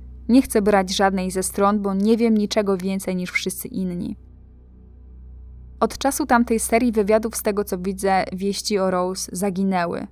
Mówiła, że marzy o zostaniu aktorką, więc kto wie, może kiedyś o niej usłyszymy. A chcecie wiedzieć co u Roberta? Robert prowadzi własny kanał na YouTubie. Ma tam serię o przewrotnym tytule Jeszcze nie jestem martwy, więc zostańcie w gotowości. I tam jako 88-letni staruszek opowiada o swoim życiu, o aktorstwie, o Hollywood.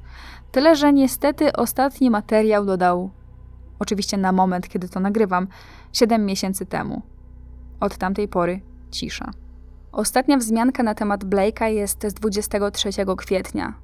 Autor podcastu na kanale I'm Not Norm wrzucił film, na którym mówi, że, że jego gościem miał być właśnie Robert Blake, ale w ostatniej chwili poinformował, że jednak się nie zjawi. Czy to prawda? Nie wiem.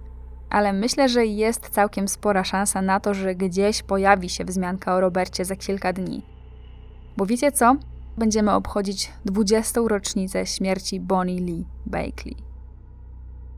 I to już koniec tragicznej historii Bonnie Lee Bakley. Historii kobiety, której przeszłość stała się głównym wątkiem w relacjonowaniu jej śmierci.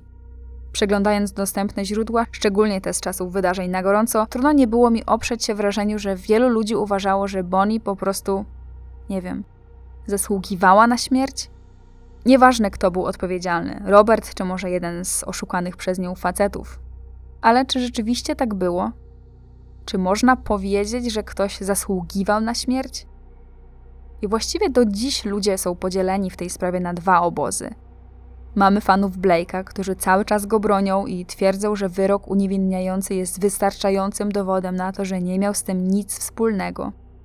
Ale z drugiej strony mamy ludzi, którzy wierzą policji na czele z Ronem Ito, który jest do dzisiaj chyba najgłośniejszym adwokatem teorii o ogromnym błędzie ławy przysięgłych. Jednym z głośniejszych punktów w dyskusji na temat Blake'a jest to, jak duże znaczenie miały tutaj jego status i pieniądze. W końcu mało kto na jego miejscu mógłby sobie pozwolić na wydanie tak ogromnej fortuny na cały zespół ekspertów, którzy walczyli o jego uniewinnienie. Z drugiej strony pojawiają się głosy, że w przypadkach celebrytów cel prokuratury jest jeden udowodnić winę gwiazdy za wszelką cenę. Niestety w całej tej sprawie wszyscy zapominają o innych ofiarach na przykład o czwórce dzieci, która straciła matkę, o tragedii Rose, która nawet nigdy jej nie poznała i która najpewniej nigdy nie dowie się, co się właściwie z nią stało. No i mam na koniec jeszcze jedną ciekawostkę. W jednej z książek na ten temat znalazłam wypowiedź eksperta, który postawił Bonnie diagnozę. Uważa, że cierpiała na tak zwaną celebryfilię, czyli zaburzenie polegające na pociągu do osób sławnych, to właśnie dlatego podążała za celebrytami i to właśnie dlatego za pomocą ciąży usiłowała usidlić mężczyzn znanych z mediów. Dla Boni nie miało znaczenia, czy tego celebrytę lubiła, czy nie, czy go wcześniej znała, czy nie. Liczył się fakt bycia celebrytą. I można się nawet domyślić, że Boni wcale nie chciała ich pieniędzy, a przynajmniej nie to było jej główną motywacją. Analiza jej przeszłości pokazuje wyraźnie, że finansowo radziła sobie całkiem dobrze – no może przychód miała z niezbyt legalnego źródła, ale na brak pieniędzy nie narzekała. Dajcie znać, co sądzicie o tej sprawie. Jeśli znacie jakieś inne szczegóły, o których nie wspomniałam, to oczywiście dajcie znać. A jeśli ktoś dotarł do końca, niech da znać w komentarzu i napisze Rose.